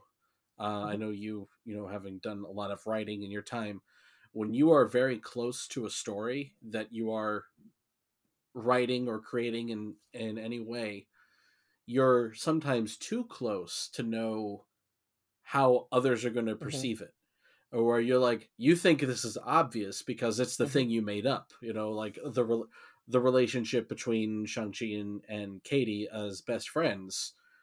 Y- you think that's obvious. You don't realize because you've lived this with this story for months and months now through the writing and filming and editing process. It's not until you show it to people who don't know the story at all that you realize oh this isn't clear yet so so i think that's a big part of it and you pointed out a lot of things like that where it's like clearly they didn't realize it wasn't clear because you Right. can't when you know when you know the thing backwards and forwards you cannot realize what people won't get. So that's why there always have to be reshoots and there always have to be adr recordings Mhm. you know all, all these things. You always have to go back and tweak things and you have to have these test screenings because otherwise you're not going to realize that you just put out something that only makes sense to the people who already knew the story. That, that that makes plenty of sense. And what i'll say is like for for example the razor fist stuff it wasn't confusing but i realized that they cut it out and the it saves so much time and keeps the film moving at a brisk pace without losing anything. And i i i wasn't mm-hmm. aware that it was dragging down the film as i was watching it but now watching it without it i realized it didn't hurt to lose it so have you ever like if you go back and watch like deleted Mhm. scenes from a movie, and a lot of times you hear people say, "Oh, I wish that kept they'd kept that in," and oftentimes if you go and think about like, well, what would this look like if we put it in, and you realize, oh, this would Mhm. slow things down. This would best example I could think of. Sorry for complaining about this scene again. I'm sure I've complained about this on the podcast before, but in the special edition of the original Star Wars, they added back the Jabba the Hutt Mhm. scene, which is Mhm. pointless because it is all dialogue that was taken care of five minutes earlier when Greedo went to a, Mhm. a meet Han Solo. So now we get a scene of him saying the exact same things to a different alien that's speaking Huttese.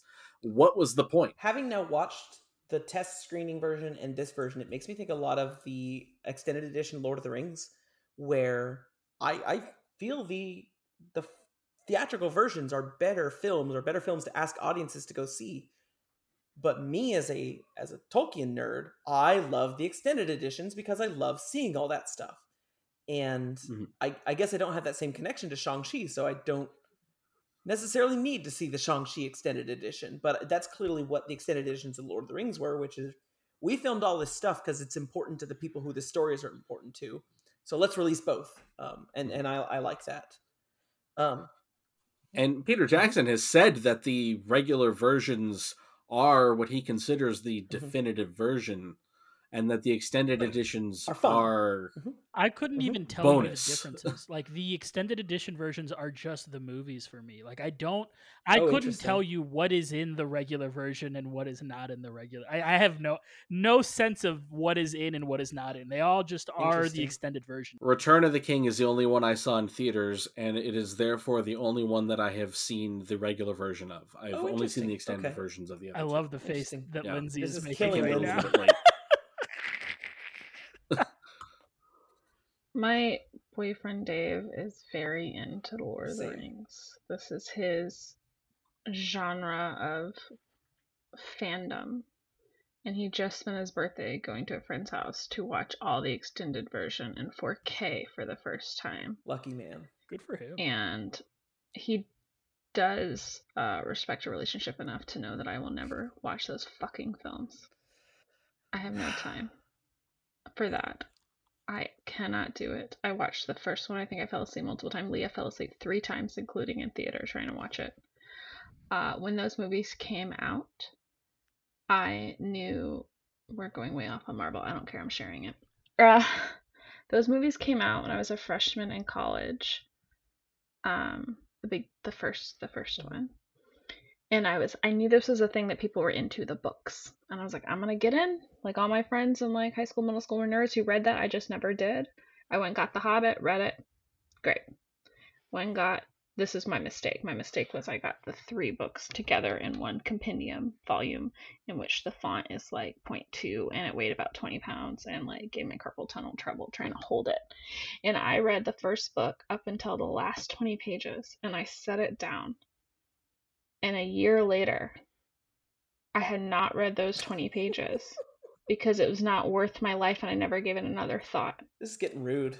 Like I was so close. I was so close in the in the context of the book. It was like a, a, tissue paper amount of writing that I needed to finish to finish the first one. Obviously, I never read the next two books, and don't think I made it through the first film. And the entire books are men walking in woods. Yeah, and it's very. That's boring. why they're great. Well, very no, boring. if it makes you feel better, the third movie also includes a woman walking in woods.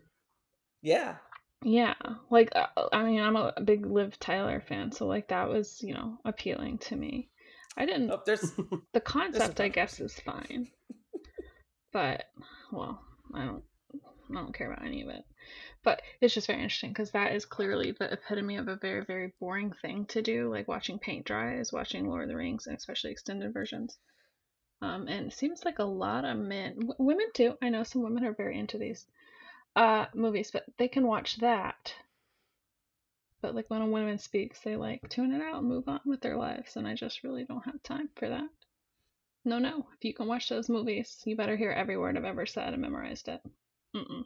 If you're gonna tell me about that man kicking that thing and breaking his foot, you better know what I asked you to get at the grocery store. Oh, I was hoping someone would bring that up. so obviously the Lord of the Rings extended editions are amazing movies, but getting back to this movie that we're talking about, Yeah. um, hmm another thing I was really excited about to finally see was the dragon. Um, the dragon was obviously not done, and so I just was had to think about how cool is this. Spoiler alert: it's really cool in the final final uh, cut. Um, but uh, speaking of love stories, oh, actually, no. Also, also getting back, also getting back to the finale sequence. This time, I'm watching Eduardo's reaction. So we had one of the other things I really wanted to talk to you guys about was we, you know, we brought back Tr- Trevor Slattery, and and that was amusing and interesting. Um, he was in it way more in the the rough cut I saw, way more. He has a whole sequence in had a whole sequence in the finale where he dramatically so so his little creature gets bigger and he dramatically rides on top of him with a sword into battle against the evil dragon. And it's it's a really dramatic moment but also played for laughs and just i think the tone was kind of off and i think they realized that and that ended up getting cut but man it would have made eduardo mad because it, it's Th- that's one I would like to see as a deleted scene, but also am glad is not in So- the so if- final product. if you I think he was like, played yeah. for a fool in this like he was almost jar jar binks in the rough draft i saw. And then but got like he got the hero moment in the uh the finale. Uh yes. Hmm Why? uh quoting shakespeare yeah, that wouldn't have been appropriate. and wielding a sword and hacking monsters and I'm gonna go over this later, but I yeah hate that character. it probably stood out as the weirdest thing to me in the in the test screening. I'm really not surprised it was cut. So so the finale heavily edited. Like this whole movie's heavily edited, but the finale was heavily massively edited. They just cut out a lot from it to make it move along. I think they made the right decisions. They cut out the stuff with Razor Fist and Xialing. But one very interesting choice they made. This was what I wrote the most about on my little form, which was they had a lengthy section where the little bat creatures that steal souls killed everyone. I don't mean a lot of people. I mean everyone. I mean Katie died. Yes, right. And it's dark and it's miserable and it's sad. And Shang-Chi watches her die and cries and she still gets the shot that kills the evil dragon and then she gets her soul sucked. Everyone dies. But then when the evil dragon dies, everyone comes back. So what I wrote about was it was a really grim, painful sequence to watch. Then it ended up having no stakes whatsoever. And neither of those things worked for me. Very clearly, they agreed and made it so we didn't have to painfully watch everyone die for what felt like 10 minutes on end. But also, they're not going to resurrect everybody at the end. So, like, I'm telling you, Awkwafina dying was really depressing to watch. So, no problem with them uh, cutting that out. So, that was a very interesting choice. And again, just I think fantastic choice they made. I left this movie thinking, wow, if if they just clean up the first act and the third act and make it drag less and make it more more exciting and make more sense, like this film can be incredible. And what's wild to me is it feels like they did that. Like it feels like I saw what was the rough draft of a of a good film, and then they made basically every improvement that I could have thought of plus more and it just has made me very interested in the editing process and the test screening process and how they take feedback and improve movies before they're released because I, i'm i ended up liking this this was great i think we all agree it was great but i ended up liking it even more because i saw the process of improving a film and that was just very interesting um there, there i would i have no criticism whatsoever as hyperbolic as that sounds of the decisions they made from the test I saw to the final. Uh, really funny. The ending was completely different. There was no Wong at the end of the movie I saw. Then it just ended suddenly. Then the post credit scene was not, or the mid credit scene with Wong was not there. The post credit scene was roughly the same thing, but slightly changed. It was like a like a FaceTime talk between Shang-Chi and Xialing, and then she goes and goes and sits on the throne. But that's it. I, I I know that's a lot, but it was it's one of the most fascinating it's easily the most fascinating thing I've done in relation to this podcast is see how a movie can be improved through the creative process. I've been looking forward to this episode for this reason for so long. Yeah, I'm sorry. Ahead. Earlier in this conversation, did you imply in the early edit that there was romantic relationship between Katie and Shang-Chi? When Katie comes back to life, Shang-Chi goes and kisses her. Oh. I was I did a double no. take when that was cut no. out. I just thought it was coming, and then I rewound. I'm like, oh, they cut that out. I think there were a couple other moments leading up to kind of, kind of seed that, but it also felt mostly out of left field and and forced and okay. and that's another one that makes me really wonder did, did they want to see if this is what audiences want and then they realized it's not and cut it out because that's what it feels like is it feels like they were just testing something that they felt like they had to do but weren't didn't really have their heart in it and so they cut it out when they realized that no one cared they try to follow the movie yes. formula of mm-hmm. women only exist uh, if they're in a relationship for both of those characters yeah. and then they realized we hate yeah, that I, and i'm serious that. it felt completely out of left field so so I I love a movie without love mm-hmm. interest, and obviously there was only one couple in the final edit, and I hated it. So, uh, yeah, we they cut I, out I two couples for you, Lindsay. Two couples. Yeah, I mean, you'd say I'm not the target demographic for this film, except for I'm the one going opening weekend. I am here. I got bells on. I'm bringing mm-hmm. multiple people who may or may not want to see these films. Everybody was hype about Shang Chi. Like we were rolling rolling deep yeah. to that. Yeah. I, I'm I'm um, just impressed. Just just really, really, really impressed. And I know that sounds hyperbolic, but having watched these two versions, just I, I'm blown away by the creation. Now, in the scenes with Sha with Xialing and Razor Fist, did she ever talk to him and mention his name? Did she ever call him Razor Fist? No, the only time that he calls himself Razor Fist and Awkwafina makes fun of him. Okay. Mm-hmm. I could tell there was something going on because when they go to get in the cars and she looks at the box of like keys and she takes the one that says Razor Fist and then they're in the most ridiculous looking car. I was like, obviously, this is the funniest choice. um, here, but it looked like she really took an evaluation and went for that key. And now it makes much more sense Mhm. that he was Mm. complaining, oh, you had to take my Mhm. car. I'm like, yeah, she deliberately took that Mhm. car. She knew the cars and was like, "Mm, I love this joyride, which felt really weird uh, without that background that she would want the most ostentatious. Yeah. That for that character to pick that car. Well, Robbie, I gotta know if this character has another name than Razor Fist. Robbie, earlier you mentioned that there was a scene where um, he uses the ring to like interrogate, uses the rings to like interrogate a man, Mhm. and maybe has some like psychic influence. So the ten rings in the comic books, each ring has a different power. He has ten of them. Each one of them on his ring, and each ring does a different thing. For example, there's the Flame Blast ring.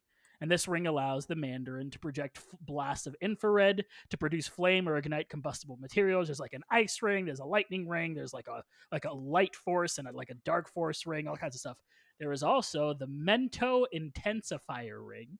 I am not making this up, aka the Liar. It's worn in the left ring finger, and this ring magnifies the Mandarin's psionic energies, allowing him to mentally manipulate the thoughts and actions of others. So I think in the rough draft, they had thought about adding in some of the abilities that the 10 rings have in the comic books and they thought wait a second actually this is really stupid we should just do the, the stuff that we were going to do and, and, and keep it a little bit more simple than what they were going to do Yeah, what it really was was it was just confusing. I couldn't tell if that's what happened or not. Like if I was inferring too much into the action or not. And and I I, I spent the first third and the last third of this movie confused, thinking, oh, this could get cleaned up, and they did. Like I had a lot of fear that they wouldn't clean it up, and they did. But I, it's it was confusing at points. in the dungeon shang-chi says he's always assumed the stories of Ta Lo were a fairy tale Xialing suggests that perhaps her father is right about the village. Either way, they agree they need to get there before Wenwu. Suddenly, they hear what sounds like a man growling. They follow it and discover a makeshift dressing room and Trevor Slattery, aka the Mandarin, doing vocal warm ups.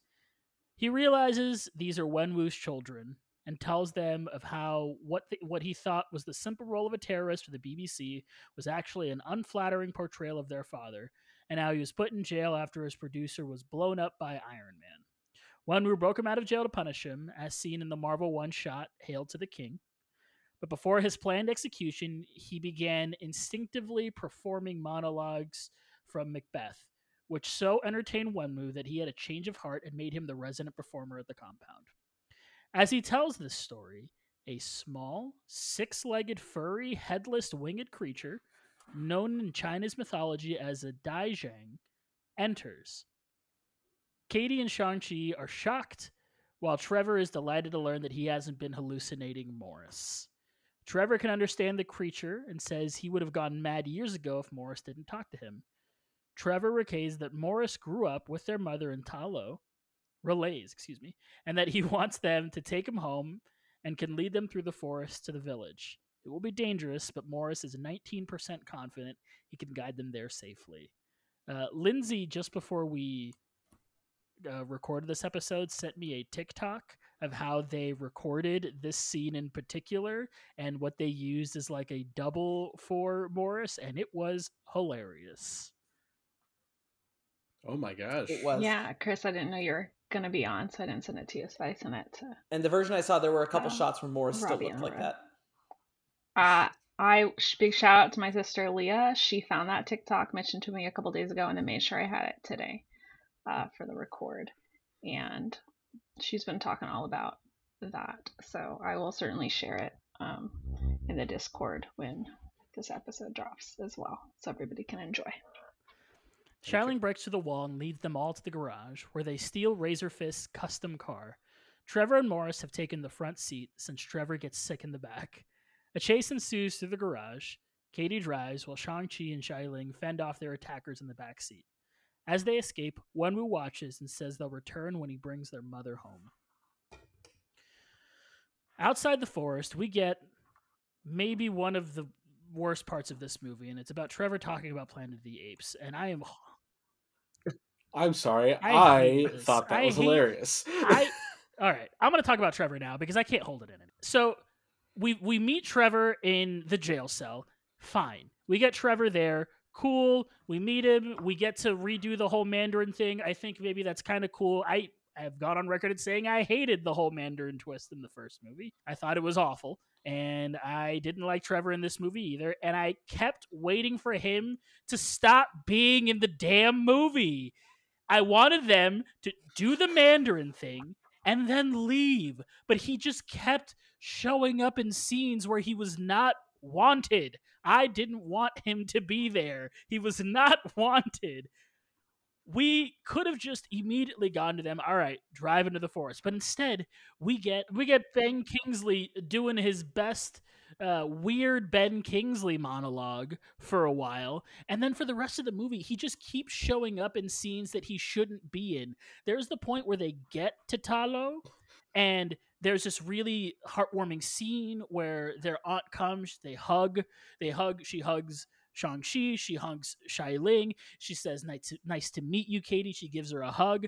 The scene should have ended there, but instead, we get an extra little bit where this fool comes out of the car and is like, "Oh, it's just me. I'm an actor." Ha ha ha. Shut the fuck up. Why are you here? And it, it just kept happening. Like these fun, these like really well shot, well constructed scenes kept having Ben Kingsley pasted on to the end of them, and it was so distracting and it was awful. I thought he was awful in this movie. He is. I I would have been very close, and this might be a shock, but I would have been very close to giving this movie a 10 out of 10. I like it that much if Ben Kingsley wasn't in this movie. But he kept showing up and he kept being there and he kept doing these dumb. I kept being like, oh, I want to hear about these interesting characters. I don't care about Ben Kingsley. And I'm going to be 100% honest here. I care about these interesting characters and I care about their culture and I care about these things that they're presenting to me.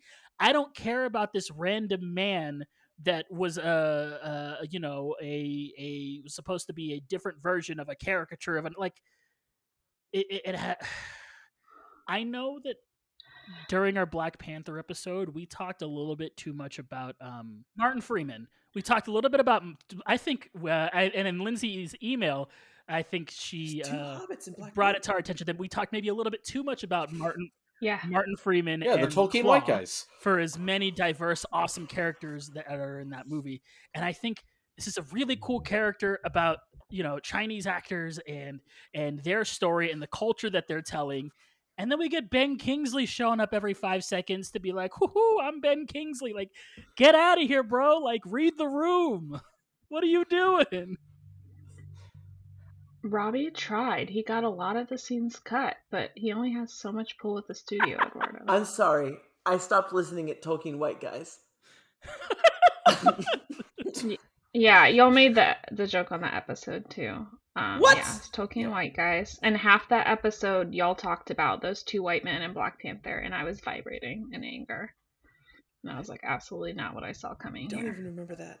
We need to re-record that episode anyway. Yeah. Well, now Yeah. we've spent half this episode talking about Ben Kingsley. So Uh, to be fair, it is not I- good things about that. Ben Kingsley. I don't. you know what? Every interview with these actors, though, every one of them mentions Ben Kingsley and how nice he was and how much they spent time with him. Well, he's and, like, Which is took cool. acting lessons with him. And right. He's like a he's a legend yeah, yeah, yeah. yeah. But He seems really nice I- the way they were talking about him. So I'll say that. I, I gotta say, I I mean, I thought he was funny in this. I but I I liked the you know his character in Iron Man three as well. Uh, I expected a cameo. I didn't expect him to become a minor character. It was certainly a lot more of him than I was expecting. The Planet of the Apes thing made me laugh a lot. I can see, you know, I'm glad that he wasn't in it any more than he was. Like it wasn't too much for me. I think the if he had had a big hero moment in the final battle, that would have been too much for me. You would have hated it. Yeah, yeah, but but him playing dead and getting Morris to play dead too, that was fine. You know, I think that was like the perfect amount for me. Uh, because, you know, we didn't need to pull focus away from, you know, the characters that were in this movie. But he was sort of the elephant in the room. So, you know, I'm glad they dealt with it and I was surprised but enjoyed, you know, how much more we got of him than I expected, but any more than we got would have been certainly too much, and I can see why how it might be too much for for some people. I'm with you, They Eduardo. couldn't cut him out more.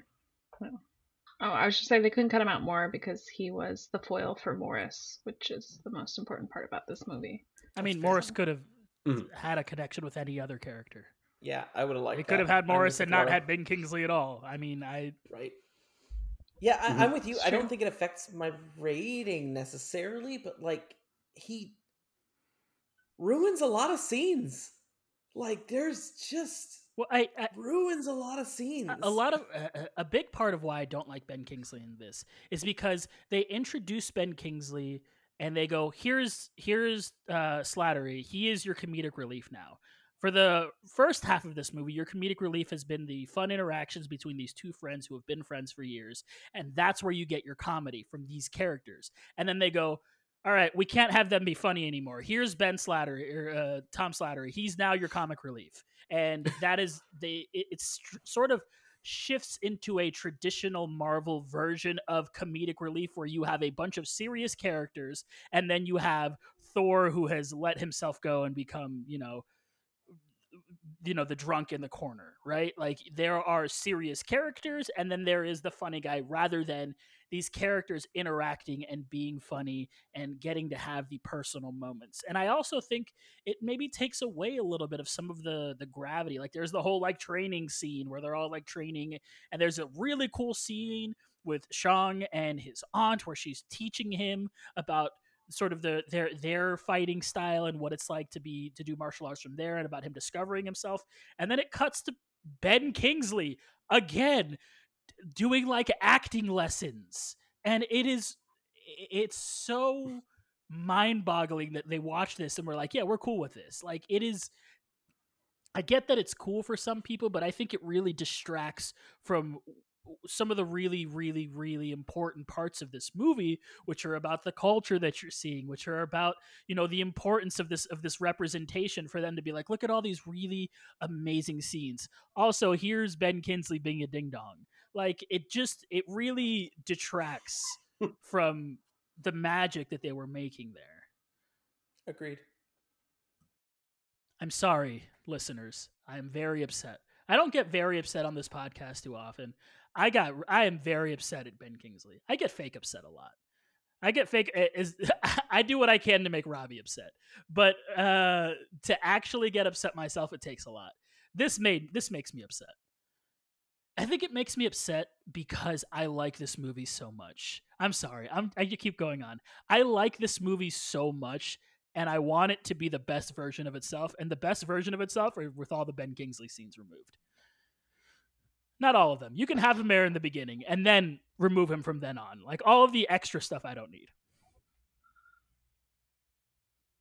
I thought the mid credit was going to be him performing that thing he said he had prepared for their arrival, and I was waiting for that. So there was no evidence of that, Robbie, in the original. No, He was like, "Oh, in that you're the timeline- children. I've been performing this. I don't want to live I've in been that practicing timeline. this for you." Okay. I was waiting for that to be shoved in, in, in some of the credits. So they they do the whole Planet of the Apes thing, and then through Trevor, Morris guides Katie through the ever shifting trees, warning them that if they don't stay in the pocket, the forest will eat them. They arrive at a waterfall, which they do end up chasing, regardless of any advice they've been given previously, uh, which they drive through, leading them to Ta Lo, where they see several fantastical creatures from Chinese mythology, which was a really cool and another beautiful scene. We get we keep getting just gifted all of these really gorgeous, beautiful scenes, and it's all right, guys. Just hear me out for one second. Would you rather drive in and see beautiful Ta Lo, or would you rather have a scene inside a conference room in the helicarrier?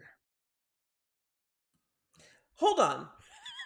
I can like both. You can like both. I would rather see I would rather see beautiful Ta Lo. The helicarrier is still cool. So is Ta Lo. Talo is clearly the place I'd want to be the most in all the Marvel. Oh, I don't want to Universe. personally Maybe be on in the most movies. Yeah. I want to be there. I was hyped. Yeah, I agree with that. With all the Pokemon, I'm there. Let's go. I saw something about Kevin Feige saying he was not expecting audiences to relate those creatures to Pokemon, and that was one of the shocking things in the in the test screenings because they're you know from various Chinese lore as are uh, Pokemon. I mean, I know Pokemon's Japanese, but it draws from that. I mean, if you're gonna put a nine-tailed fox on on the screen, I'm gonna think of Ninetales. Mm-hmm. Just... mm-hmm. I'm gonna think of the fox in Majora's Mask that asks you questions. you would. Outside the village, the villagers gather to meet the new arrivals. Shang-Chi and Xialing step out and introduce themselves as Ying Li's children. A male elder, Guangbo, tells them to leave, but a woman steps out and tells the villagers to stand down. She introduces herself as their Auntie Nan and welcomes them all, saying she is uh, she's longed to meet them. I don't know about you guys, but around this point, I looked at the time because I had paused the movie. I had to. I was watching Raph at the time, um, as I do with most of my days.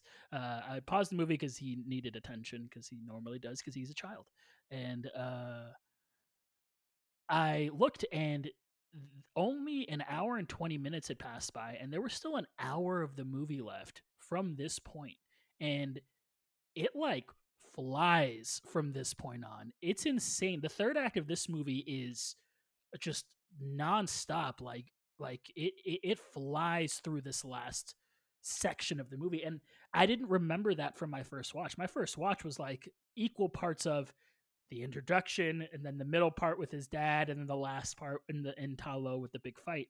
I didn't realize that we spent so much time there and I I I thought it was an interesting uh realization. Nan says that the presence of Ta Lo are from another advanced the people of Ta Lo, excuse me, are from another advanced dimension and they protect the world from a great evil called the Dweller in Darkness, which is held behind a gate in the mountain. The Great Protector helped them lock the Dweller and its army behind the gate but that the dweller longs to escape so that it and its army can devour souls. Many have attempted to free them, having been led to believe that someone they love lies beyond the gate. Knowing the Ten Rings have the power to free them, the Dweller in Darkness is now using Wenwu. As Katie is sent to the range to train in archery under Guangbo, Nan presents the siblings with a gift from their mother dragon scale armor and weapons. Nan explains that unlike in the house of Xialing's father, in Ta Lo, men and women train as equals. Xialing begins training with a dragon scale rope dart, while Shang-Chi asks Nan to train him to fight as his mother did, as she was the only one who could beat Wenwu. Shang-Chi struggles, but Nan tells him he is a product of all who came before him, both good and bad. She tells him to stop hiding, as that only prolongs the pain. At his compound, Wenwu continues his study, Razor Fist tells him the men are ready, and Wenwu confirms the passage to Ta Lo opens at dawn. In Ta Lo, Shang-Chi remembers his mother's training his mother training him in her martial arts, telling him he must face both light and dark. Suddenly men calling themselves the Iron Gang come, telling Ying Li that her husband owes a debt. She tells them he is not the man he once was, but they insist someone must pay. She sends her children away so she can handle it. Shang-Chi worries because she is no longer she no longer has her powers, having been cut off that from them after leaving Ta Lo. Ying Li faces the Iron Gang and Shang-Chi watches as more men arrive. A fight breaks out. We then cut to afterward when Wenwu arrives home to see Shang-Chi crying over his mother's body. Wenwu laments that she thought he could leave his past behind. She was wrong. For the first time in years, he puts on the ten rings, saying that if he hadn't taken them off, he could have saved her. Wenwu then takes Shang-Chi to a club where the Iron Gang is gathered and, using the ring's power, slaughters them all.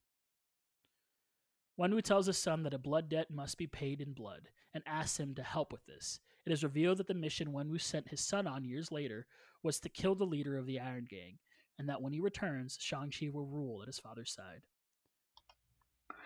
Do they in the movie mention the phrase Iron Gang, or is this another thing that you guys know the name of from some other source. No, the the when the guy shows up at the um at the compound in that flashback, he says they're from the Iron Gang. Yeah, uh, it looks like th- from what I can tell, that's not from the comics or anything. Okay. That was so it was mentioned in the movie. I just if I had it. to, yeah. I'm actually wondering if they called it the Iron Gang just so that the MCU Mandarin could have an Iron arch enemy even if it's not Iron Man. In the present, Shang-Chi admits to Katie that he did in fact finish his mission, killing the man who murdered his mother, and this is why he changed his name to start over. He fears that his mother would hate what he has become. Katie counters that his father trained him to be an assassin and sent him on a hit at 14, which is messed up. Shang-Chi says that his mother is dead because of Wenwu, recalling his words that a blood debt must be paid in blood, and vows to kill him. I didn't know Awkwafina had those. She it was fantastic in this scene.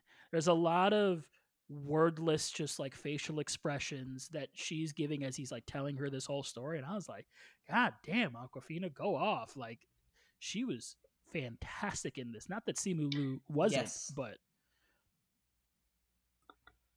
She is an amazing actress, and I see a lot of like pushback and Really? social media maybe about her. Really? About well, I- I'm not going to go off on one topic because it is not my place to go on to. Uh, but I think I know what you're talking about. but no, she's done a lot of work and she's very, very good. And I call her Nora uh, because I did, in fact, attend a Zoom live with her in which Bob Iger told me to address her as such. And then he could not stop saying Awkwafina, so he had a lot of trouble calling her by her name. But Nora and I, we go That's way back. Interesting. I think this is the only thing I've ever seen her in, and I thought she was amazing. I didn't know there was I, I other than like comedy videos. But she's often of this comedy character. Like she's she's played for laughs in most stops, but you can tell there's a lot of acting chops there. yes, definitely. I after seeing this movie, I've been hoping that Star Wars will get her to play Dr. Aphra if they ever decide to bring that character into the live action because I think she would be great at it. For those of you who haven't read the Star Wars comics, Dr. Aphra is like a reverse Indiana Jones and she's great. She's like one of the best new Star Wars characters since Disney took over. Chris, you're a genius. Thanks. The next day, the Ten Rings arrive at Ta Lo, and the village prepares for war, though Guangbo tells Katy she is not ready to join the archers. Wenwu asks his children if they are there to help the people holding their mother captive. Yingnan counters that he is mistaken and that she also misses her sister, but this is not how to honor this is not how to honor her. Wenwu counters that they should not have turned her away. Guangbo angrily shouts that they turned Wenwu away, not her, and that the sins of his past would have destroyed Talu. Ta Lo, excuse me. And then Wenwu, like a fucking G, tells this young man to watch what he says. As Wenwu has lived ten of his lifetimes. I was love like, oh, that. shit. He said, "You better, you better watch your tone, young man." I was like, "Oh my god!" And, and, and we can take a moment to talk about him. But Wenwu in this movie, Tony, Tony Lang Leung, I, I, I feel. s- Liam, I believe it's Leung. Yeah, I think Leung, is yeah. yeah. he has just a certain presence. He uh, there I mean he's revered as an actor for for good reason, but something about just when he is on screen, you just he, you're you're captivated by him. At least I was while I was watching this movie. I, I- every time he was on screen, it just he had this sort of he he he's it's not that he's not very expressive, but I don't think he is he's meant to be a very like uh, you know, very expressive character. He's meant to be sort of stoic and in grief and, you know, uh, trying really hard to find this love loving person. And I think he was the the the the the unsung star of this movie. I think he does wonders with what he is given with this character. Yeah, it's an understated performance that still you can't take your eyes off of, which makes, especially in the third act, as he starts to imbue his performance with even more emotion and, and heartbreak, like that makes it all the more effective, I think. So the battle begins, and as Xialing fights Razor Fist, her love, Shang-Chi fights, uh, finds Wenwu praying at the shrine dedicated to Yingli. He tells his father that he isn't afraid of him. but Wenwu says he is, and they begin to fight. Wenwu shouts that Shang-Chi stood and watched as his mother died, while Shang-Chi berates his father for choosing the rings over his own children. Using the force of the rings, Wenwu knocks Shang-Chi into the lake. Wenwu looks at the gate on the mountain and hears Ying Li's voice calling for help. Wenwu begins using the rings to destroy the gate.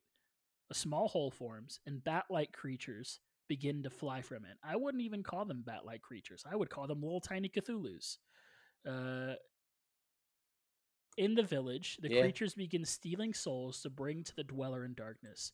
Seeing that only Ta Lo's dragon scale weapons are effective against them, the Ten Rings agree to join forces with the villagers. Razor Fist upgrades his Razor Fist, and Katy grabs a bow and arrow to help save her friends. In the water, an unconscious Shang-Chi remembers his mother telling him that their family needs him. He awakens as an air bubble reaches him, and he comes face to face with the Great Protector. The dragon flies out of the water with Shang-Chi, riding her like Falkor from the never-ending story, and it begins destroying the bad creatures. I have heard some criticisms about this movie about the ending right here because it sort of derails from the hand-to-hand combat of most of the movie prior and i think the the criticism is that it's a big cgi battle and that it's you know whatever whoever says that clearly is wrong because this shit slaps Clearly. yes. it is This, Yeah. so cool Look, this is like the most fancy movie I am- in the MCU, and it it's great for It's like that. and it has the cool martial it's like a marvel kaiju fight Yeah. yeah, I am very partial to giant monsters duking it out, you know? So, like, I was all about this. I think every movie should have dragons. I don't care if it makes sense or not. I think dragons are the greatest mythological did you see the irishman yeah it was really weird when that dragon popped up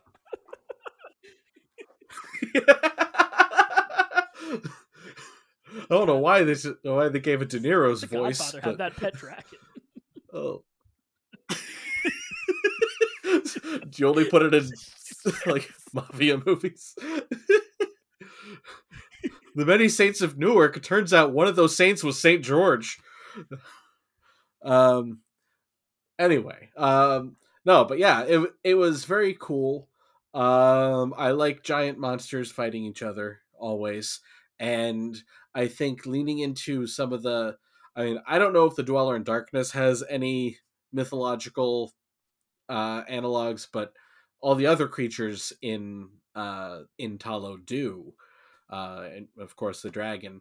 Uh, the dragon, which happens to look much like the dragons in Zelda Breath of the Wild, but of course, that's because it was drawing on, you know, the Asian dragon uh, mythology there. Anyway, you know, similar source material going on. But yeah no that was great. I loved it. Also i want to say the music in this scene uh, what i thought was really interesting and something i really liked about it was that it didn't go for the bombastic uh, you know like superhero grand finale kind of score. It was much quieter and you know using a lot of traditional chinese instruments and, and an orchestration and I thought that made it feel very different from other climactic battles in a very good way for me. Yeah, I just think dragons are cool, man. That's all.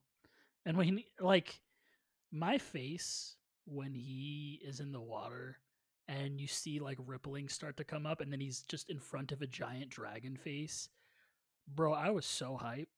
I was like jumping out of my chair so hype. I was I couldn't believe what what I was it was insane. And then a giant dragon pops out. Also, I didn't even mention that Simu Liu's outfit before this, when he has the jacket on that is orange with the blue sleeves, is a Dragon Ball Z reference. Like they're just hitting me with everything possible. Like they just know.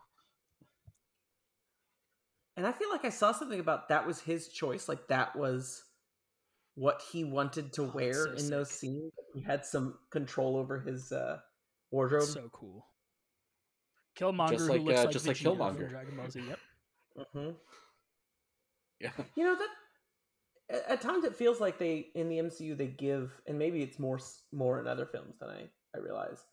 They give the actors a little bit of ability to put themselves in the character in ways that include wardrobe and visual and and and I, I think that's interesting. Well, eventually in that What If episode, Killmonger says he's a big anime fan, which is not from the Mhm. comics, but it's basically just Mhm. Michael B. Jordan being like, Mm-hmm. I'm a big anime fan. I wish they hadn't shown that shot of him in the water with the dragon in the trailer.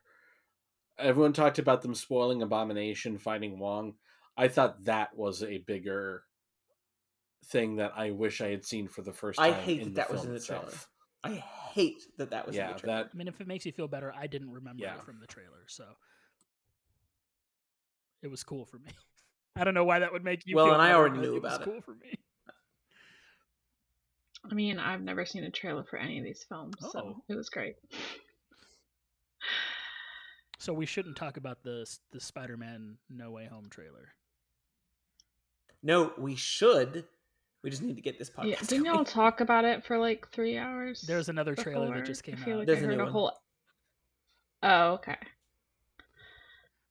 I'm I'm Yeah. excited for you. Ying Nan tells Shang-Chi that he must stop his father, and the dragon flies him into the gate, where he interrupts Wenwu's attempts to destroy the gates.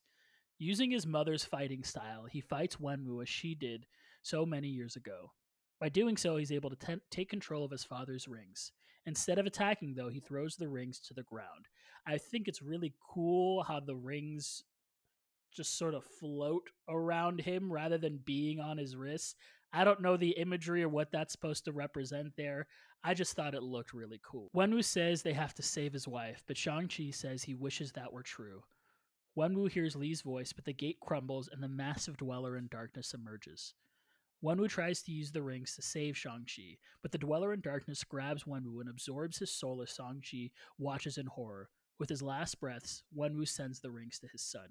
I feel like we haven't talked about the rings enough because they're really interesting and they're like practical application in this movie. They kept doing things with the rings that I didn't know they could do.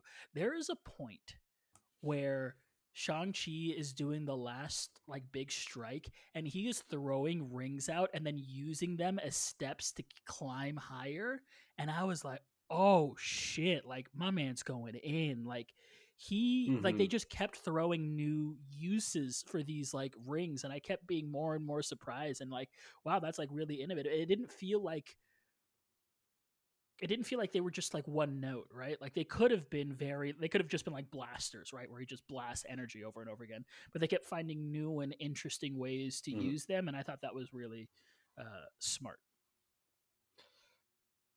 I liked when uh when we used them to like launch himself into the air, like Yeah. rocket launch sort of thing. The Great Protector begins to battle the Dweller in Darkness over the lake. Xialing, riding the Great Dragon, rescues Shang-Chi and sees her father's lifeless body. The Great Protector attempts to drown the monster, but the creature's minions bring its souls to strengthen it. It escapes and begins to suck out the Great Protector's soul. Guangbo says that the monster must be stopped before Katy watches him get killed by one of the creatures. With the dragon weakening, Xialing is trapped by the Dweller's tendrils. Ugh. Shang-Chi grabs her, but she says he should let her go. He replies he won't leave her again when Katy lets an arrow fly that pierces the Dweller in Darkness's skin. It loosens its grip on both the dragon and Xialing.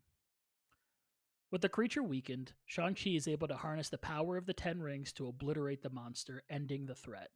The Great Protector grabs Shang-Chi out of the air and returns him to the village, where he hugs Katy. That night, the surviving villagers and Ten Rings members mourn those lost in the battle. Back in the restaurant from the beginning of the movie, Shang-Chi and Katy tell John and Sue about their adventures when a portal opens behind them. Wong steps through and tells Shang-Chi and Katy that they have a lot to talk about. Katy and Shang-Chi step through the portal while John and Sue are flabbergasted. I didn't talk about it enough, and Chris, I think, mentioned a little bit about that last scene, but the score in this movie is great. There are a lot of points here where the songs just like absolutely slap. Like there are a lot of bangers in this movie, and then they add in some of that really uh, beautiful traditional like Chinese instrument music, and I think it's a really fun um, sort of mirror like uh, marriage of the two that kind of weave it through. Um, I mean, I think it has a a score that is uh, one could say could run. I think Black Panther still has the best like soundtrack, but I think this you could say this is like up there with some of the better soundtracks of the MCU. I wouldn't say it's better than Black Panthers. I think Black Panther, as far as soundtrack goes, is the tippity top. Um, but I think this is this is up there. In a mid-credit scene, Wong, Shang-Chi, and Katy have a hollow conference with Carol Danvers and Bruce Banner still in a sling from Endgame but in human form.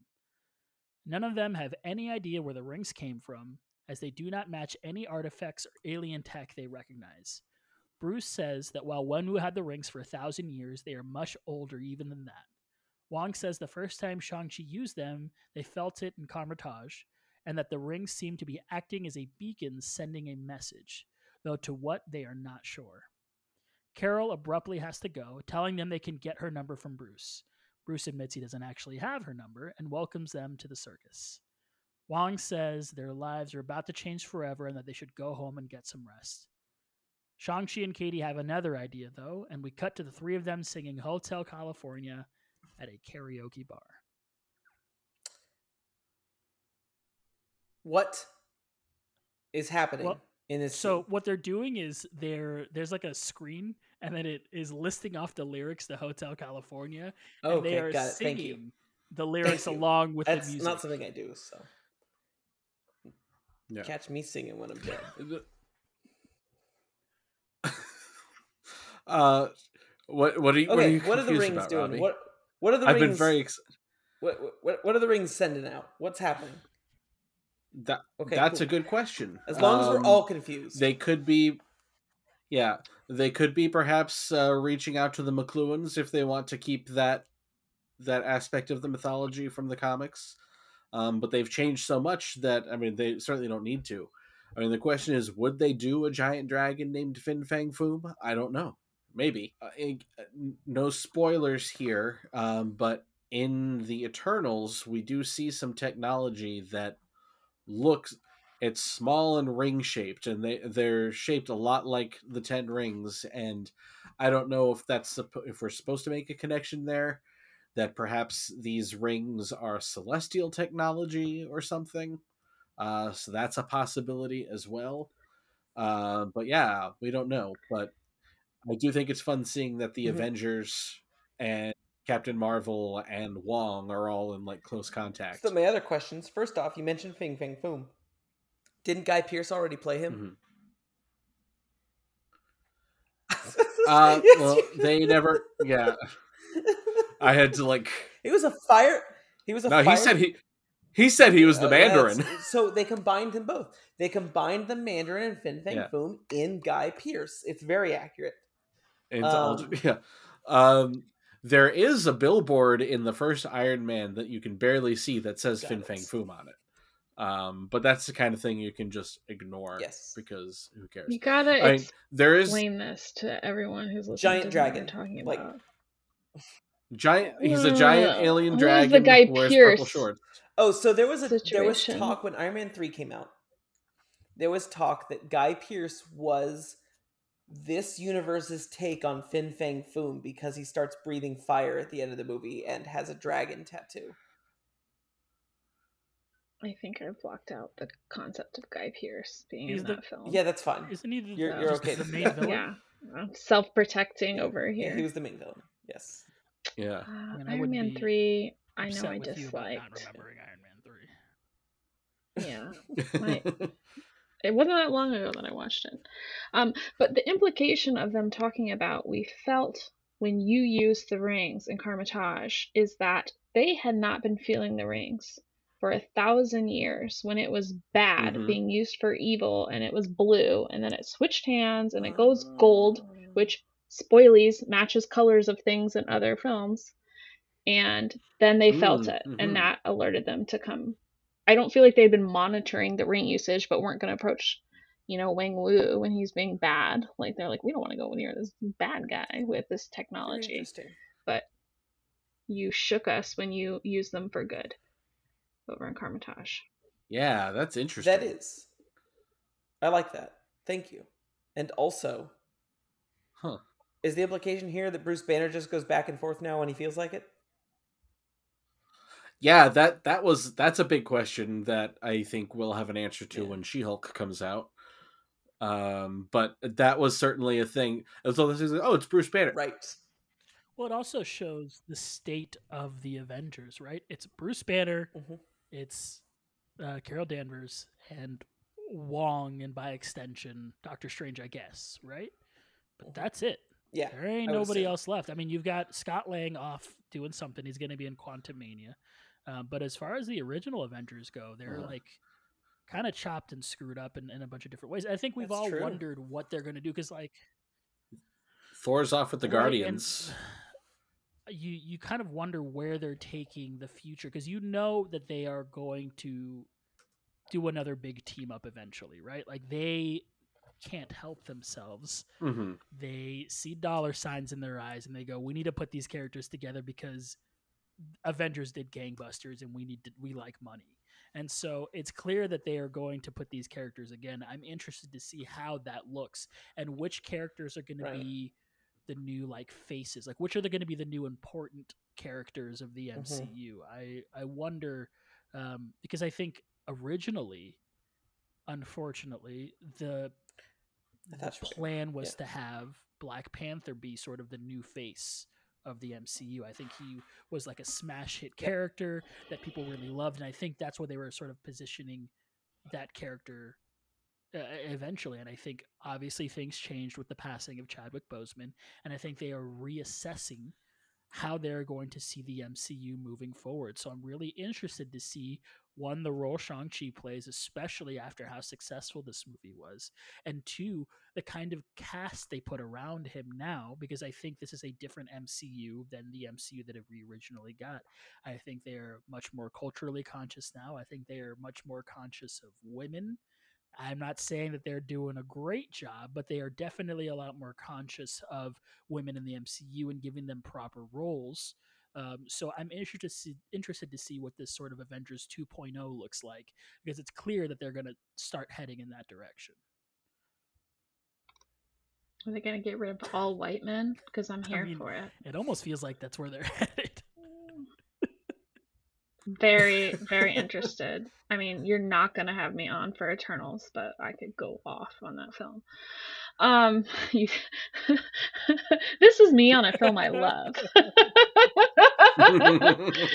uh, I did want to mention when we were talking back um, when Shang-Chi was in the water and hearing his mother's voice and then seeing the Great Protector uh, for the first time is the, her quote, what she told him is, You are the product of all who came before you. And then right after that, he kind of assumes the magic of his family from Ta Lo and then battles his father and assumes the magic of his father's ten rings like he absorbed both sides of his family's powers in a way that I don't know that that's why they fell him in Kamar-Taj or whatever, but it was a very interesting direct thing that oh yeah. the mother wasn't just talking about Ta Lo side, but he is all of it.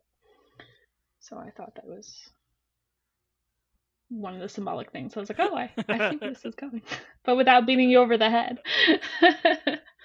One other fun thing about this credit scene is with Captain Marvel making an appearance. Brie Larson has been in, I think, all but two of this director's movies now. When they were talking about what characters they wanted to bring in, he said that you know, their that decision actually happens at higher levels because of like they have to think about okay, when is this coming out? What characters would make sense? And she does make sense as a character to bring in as like the alien technology expert but he said he was really hoping they could get her just because you know like they have such a long working relationship so that's fun In the post credit scene, we see Xialing back in her room at the compound, looking through her things, including a drawing of her mother.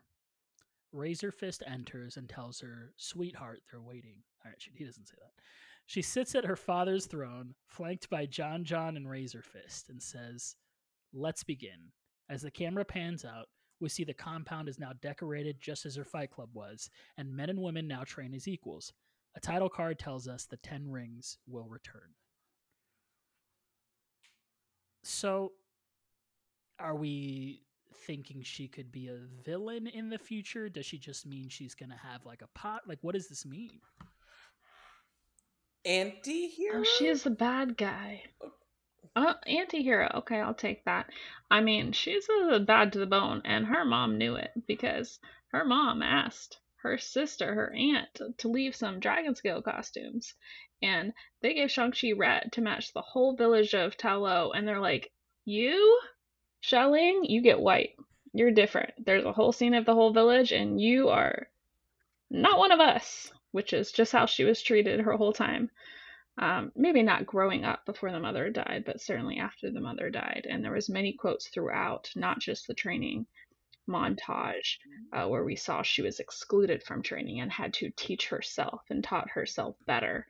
But when I'm going to go off on this whole whole thread, her father,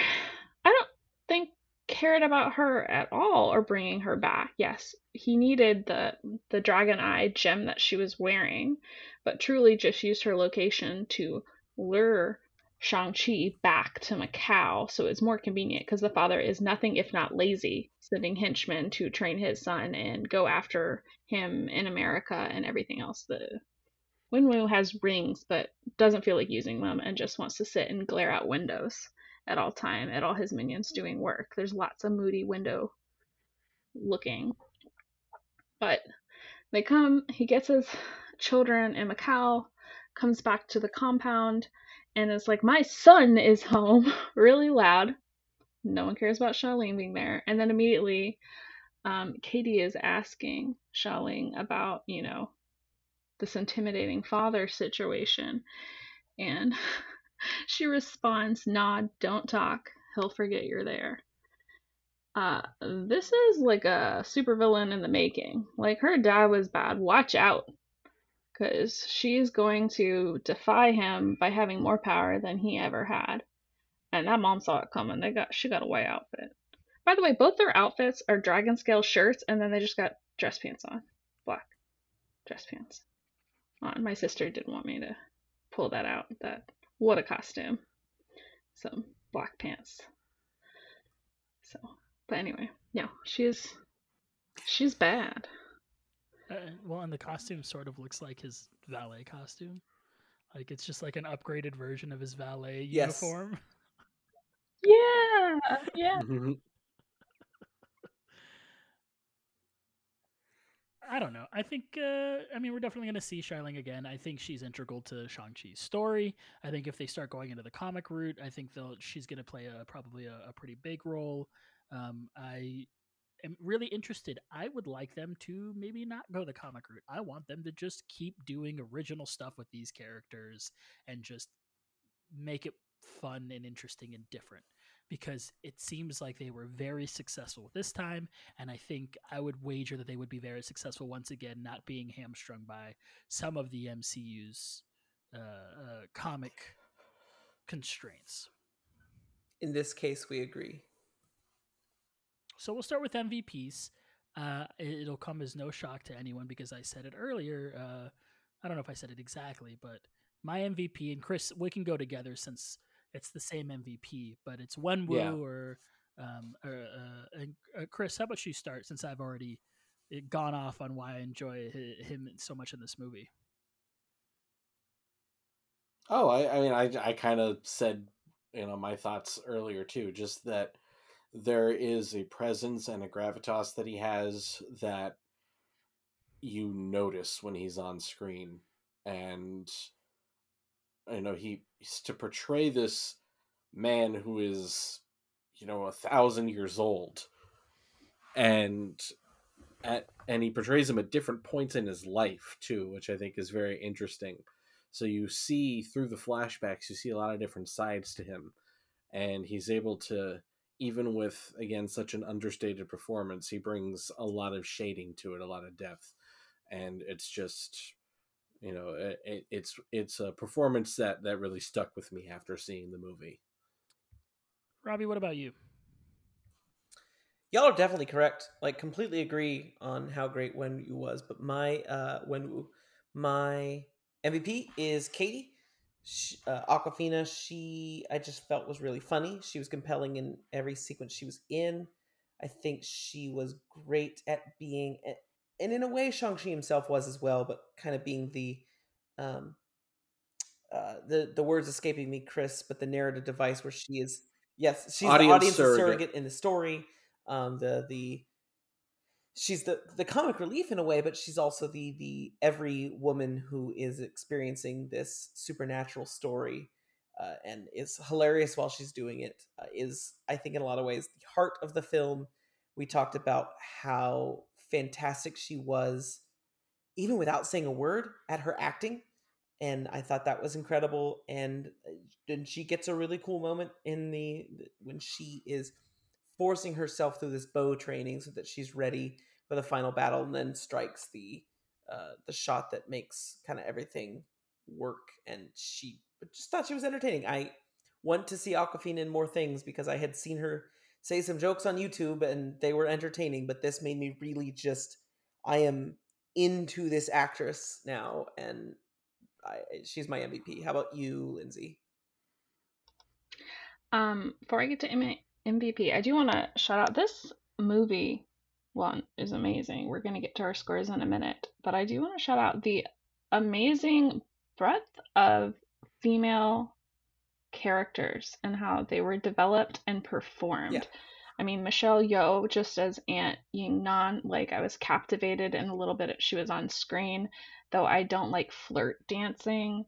Um, uh, Li Ying Li, uh, played by Fala Chen, she was great, as was Meng'er Zhang, who was the sister Xialing and Awkwafina, and they were all great. None of them felt underserved um, here, and their performances really stood out. That said, my MVP is the Morris Puppeteer uh, TikTok to follow because when Morris came on screen, I just lit up like firecrackers. I was so excited, and I was like, I already like this movie, but now I'm getting cute characters. Great, sold, absolutely sold. Well, love Morris. And then because of the TikTok, love the puppeteer who's bringing Morris to life. I'm here for it. And then on the rewatch, I noticed in Wenwu's books about studying Ta Lo at the beginning, you see an illustration of Morris on the open page. So that's not something that I would have noticed on the first time, but it really stood out on the second time, and I'm very much here for it. And if I was someone who bought things like plush, I would have a Morris plush, which they did produce. How about ratings?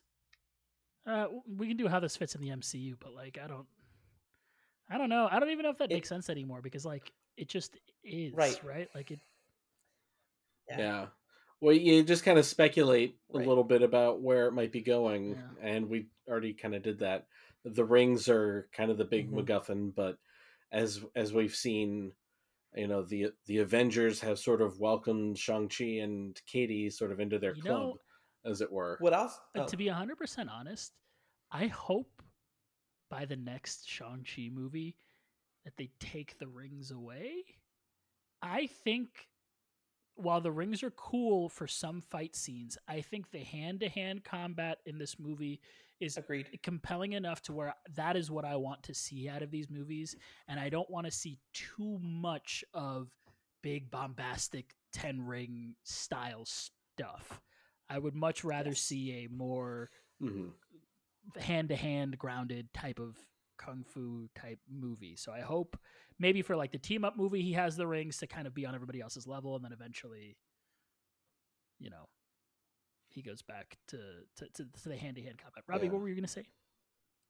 Oh, I was just gonna say, for how it fits, I agree with you real quick, but also how it f- fits in the MCU is not what I'm thinking about is not its narrative function in the MCU, but more of its style function in the MCU. It is a very different film from a lot of the MCU. It is again, it's like a fairy tale fantasy movie, and it's fantastic. I love it for that, and it is a, a different style from a lot of the films and i Mhm. think that's part of its strength. So it fits it fits in a way in that it does not fit the formula, but also does not feel out of place. And that's an amazing to me that's an amazing effort. All right, ratings. Robbie, what are you gonna rate Shang-Chi? You will be shocked given how we've talked about it on this podcast, but I rate it very highly. I am giving Shang-Chi nine canceled love stories out of 10. Uh, how about you, Chris? I am going to give it nine monkeys acting like they're riding horses out of 10. Uh, Eduardo. I give it nine Gina, who is also Gina, out of 10. Lindsay, what about you? Yeah. In the course of this, um, I did up my score. And despite everything I've been talking, it's easier to talk about negative things in a movie for a podcast than to give it just praise for two hours. Um, I'm giving it 10 underestimated female characters who justifiably go bad out of 10. So- Like, it's amazing. I would walk out and rewatch it right now, and I don't rewatch these movies. like, I saw it like a day ago. So it was playing in my living room when we started this, and I was like, oh, I don't have time to stop and join this watch. I gotta go talk about this movie. And everything I said was truly, I was picking nits. Like, it's great. Yeah, I, I, love want it. to go watch it after we did, are done here. Like, I want to go and just sit and watch it again. Uh, what about rankings, Lindsay? We'll start with you. How does this fall into your your overall MCU rankings? Um, it shot up right in the top five. Honestly, it could be along with my number ones. I did not retouch my rankings, so I left my rankings as the email that I sent a couple months ago when I just finished the original 23, and then really quickly added in uh, Black Widow and Shang Chi. And I think I would probably put this even higher than where I did, but I put it in number four, which is um, pretty high, but it, it really could be with the rest of the three that I have at number one. I, I'd rewatch it today, which is my number one ranking criteria. Robbie, what about you? Uh, first off, having looked at my rankings for like the first time in a while, I feel the great desire one of these days to revisit them. Um, Mhm. but I moved one movie, but uh, just for the future. That said, way back when we first did when we first did this podcast, we gave our top five, and I discussed at the time that this is also my top tier of films. And so, what I'm going to say is Shang Chi has also entered my top tier. It has entered that very upper echelon that we originally discussed all the way back when we uh, first thought this podcast. Now, one of these I might dump out of the top tier if we revisit, revisit our rankings because it has not aged as well for me. And that's Winter Soldier. Uh, but my top rankings are Infinity War, Endgame, Guardians of the Galaxy 2, Avengers, Winter Soldier, Guardians of the Galaxy, and now Shang-Chi belongs in that same group. I, it's So it's, I guess that's one, two, three, four, five, six. I guess that's seventh, but those are, a lot of them are interchangeable there. How about you, Eduardo? I'm like looking at this and I'm debating moving it up. Like I like it. Mm, I same. keep- I, I keep going. Same. I actually think I like this more than this. I actually think I liked it. I think. Oh, this is gonna be. I think this is it. I think this is the. I think this is actually what I think, and I I I can't. solid. I think it hits number two for me. I think it is my number two favorite Marvel oh, movie, just past Black Panther. I've got Black Panther as number one because it's just my absolute favorite, but Shang Chi is like right there as far as I think I could just sit and watch this movie all the time. Like I I just agree. really enjoy my time sitting and watching it. It's beautiful. I- i- It's got a lot of really interesting characters. The characters feel relatable. I think it's just, I think it fires on all cylinders. I think it's, I think it's wonderful. Chris, what about you? Well, I, I'm going to need to watch it again because I watched it last night. It's only the second time I've seen it. And I was taking notes and trying to get a summary down while watching it. So I was like half watching. Um, but even with that, it has entered my top 10. Um, I've got it at one, two, three, four, five, six, seven, number eight, right between Black Panther and Guardians of the Galaxy. Uh, so, I mean, that's esteemed Mhm. company right there um and if i watch it again i might bump it up i like everyone else i do just kind of feel like my rankings are wrong. so you know, it's like, oh, some of these things need to move Same. around. I don't know, um, but but but yeah, I I would call this an upper tier uh, Marvel. And I want to say real quick before we go outro, like this has made me incredibly happy, and I, I've mentioned to a few of this this to a few of you offline. You know, I got the the chance to see this movie, and then ended up thinking, wow, this might be incredible if they actually clean it up, and they did.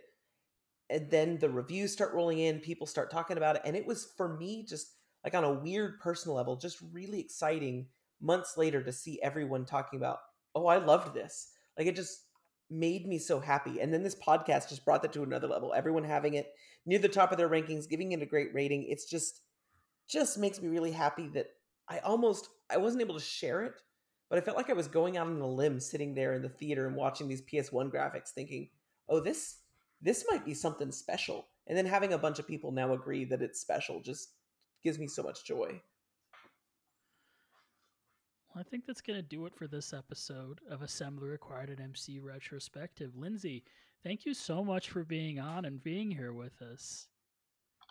Thank, you, Lindsay. Yeah. Yes, it was truly a delight. Uh, thank you very much. Uh, if you want to support the show, you can do so over at patreon.com slash assembly required. Huge, huge shout outs to our Avengers level patrons, Brian, Riley, and Adrian. If you'd like to email the show, it's going to be at assemblyrequiredcast at gmail.com. You can follow the show at assemblycast. Follow all of us individually on Twitter at d underscore peaches for peaches, GetterSax2010 for Chris, Philkid3 for Robbie. Uh, Lindsay, would you like your Twitter plugged? Uh, yeah, okay, absolutely. that's what I not. assumed. No, That's no, what I thank assumed, so I didn't. All right. Uh, that's going to do it for myself, for Lindsay, for Chris, for Robbie. We love you 3000. Bye, everybody. Excelsior. Hail Hydra. Words. You were right. I'm not Spider Man. I'm Shang-Chi, bitch! So stick around. We'll be right back.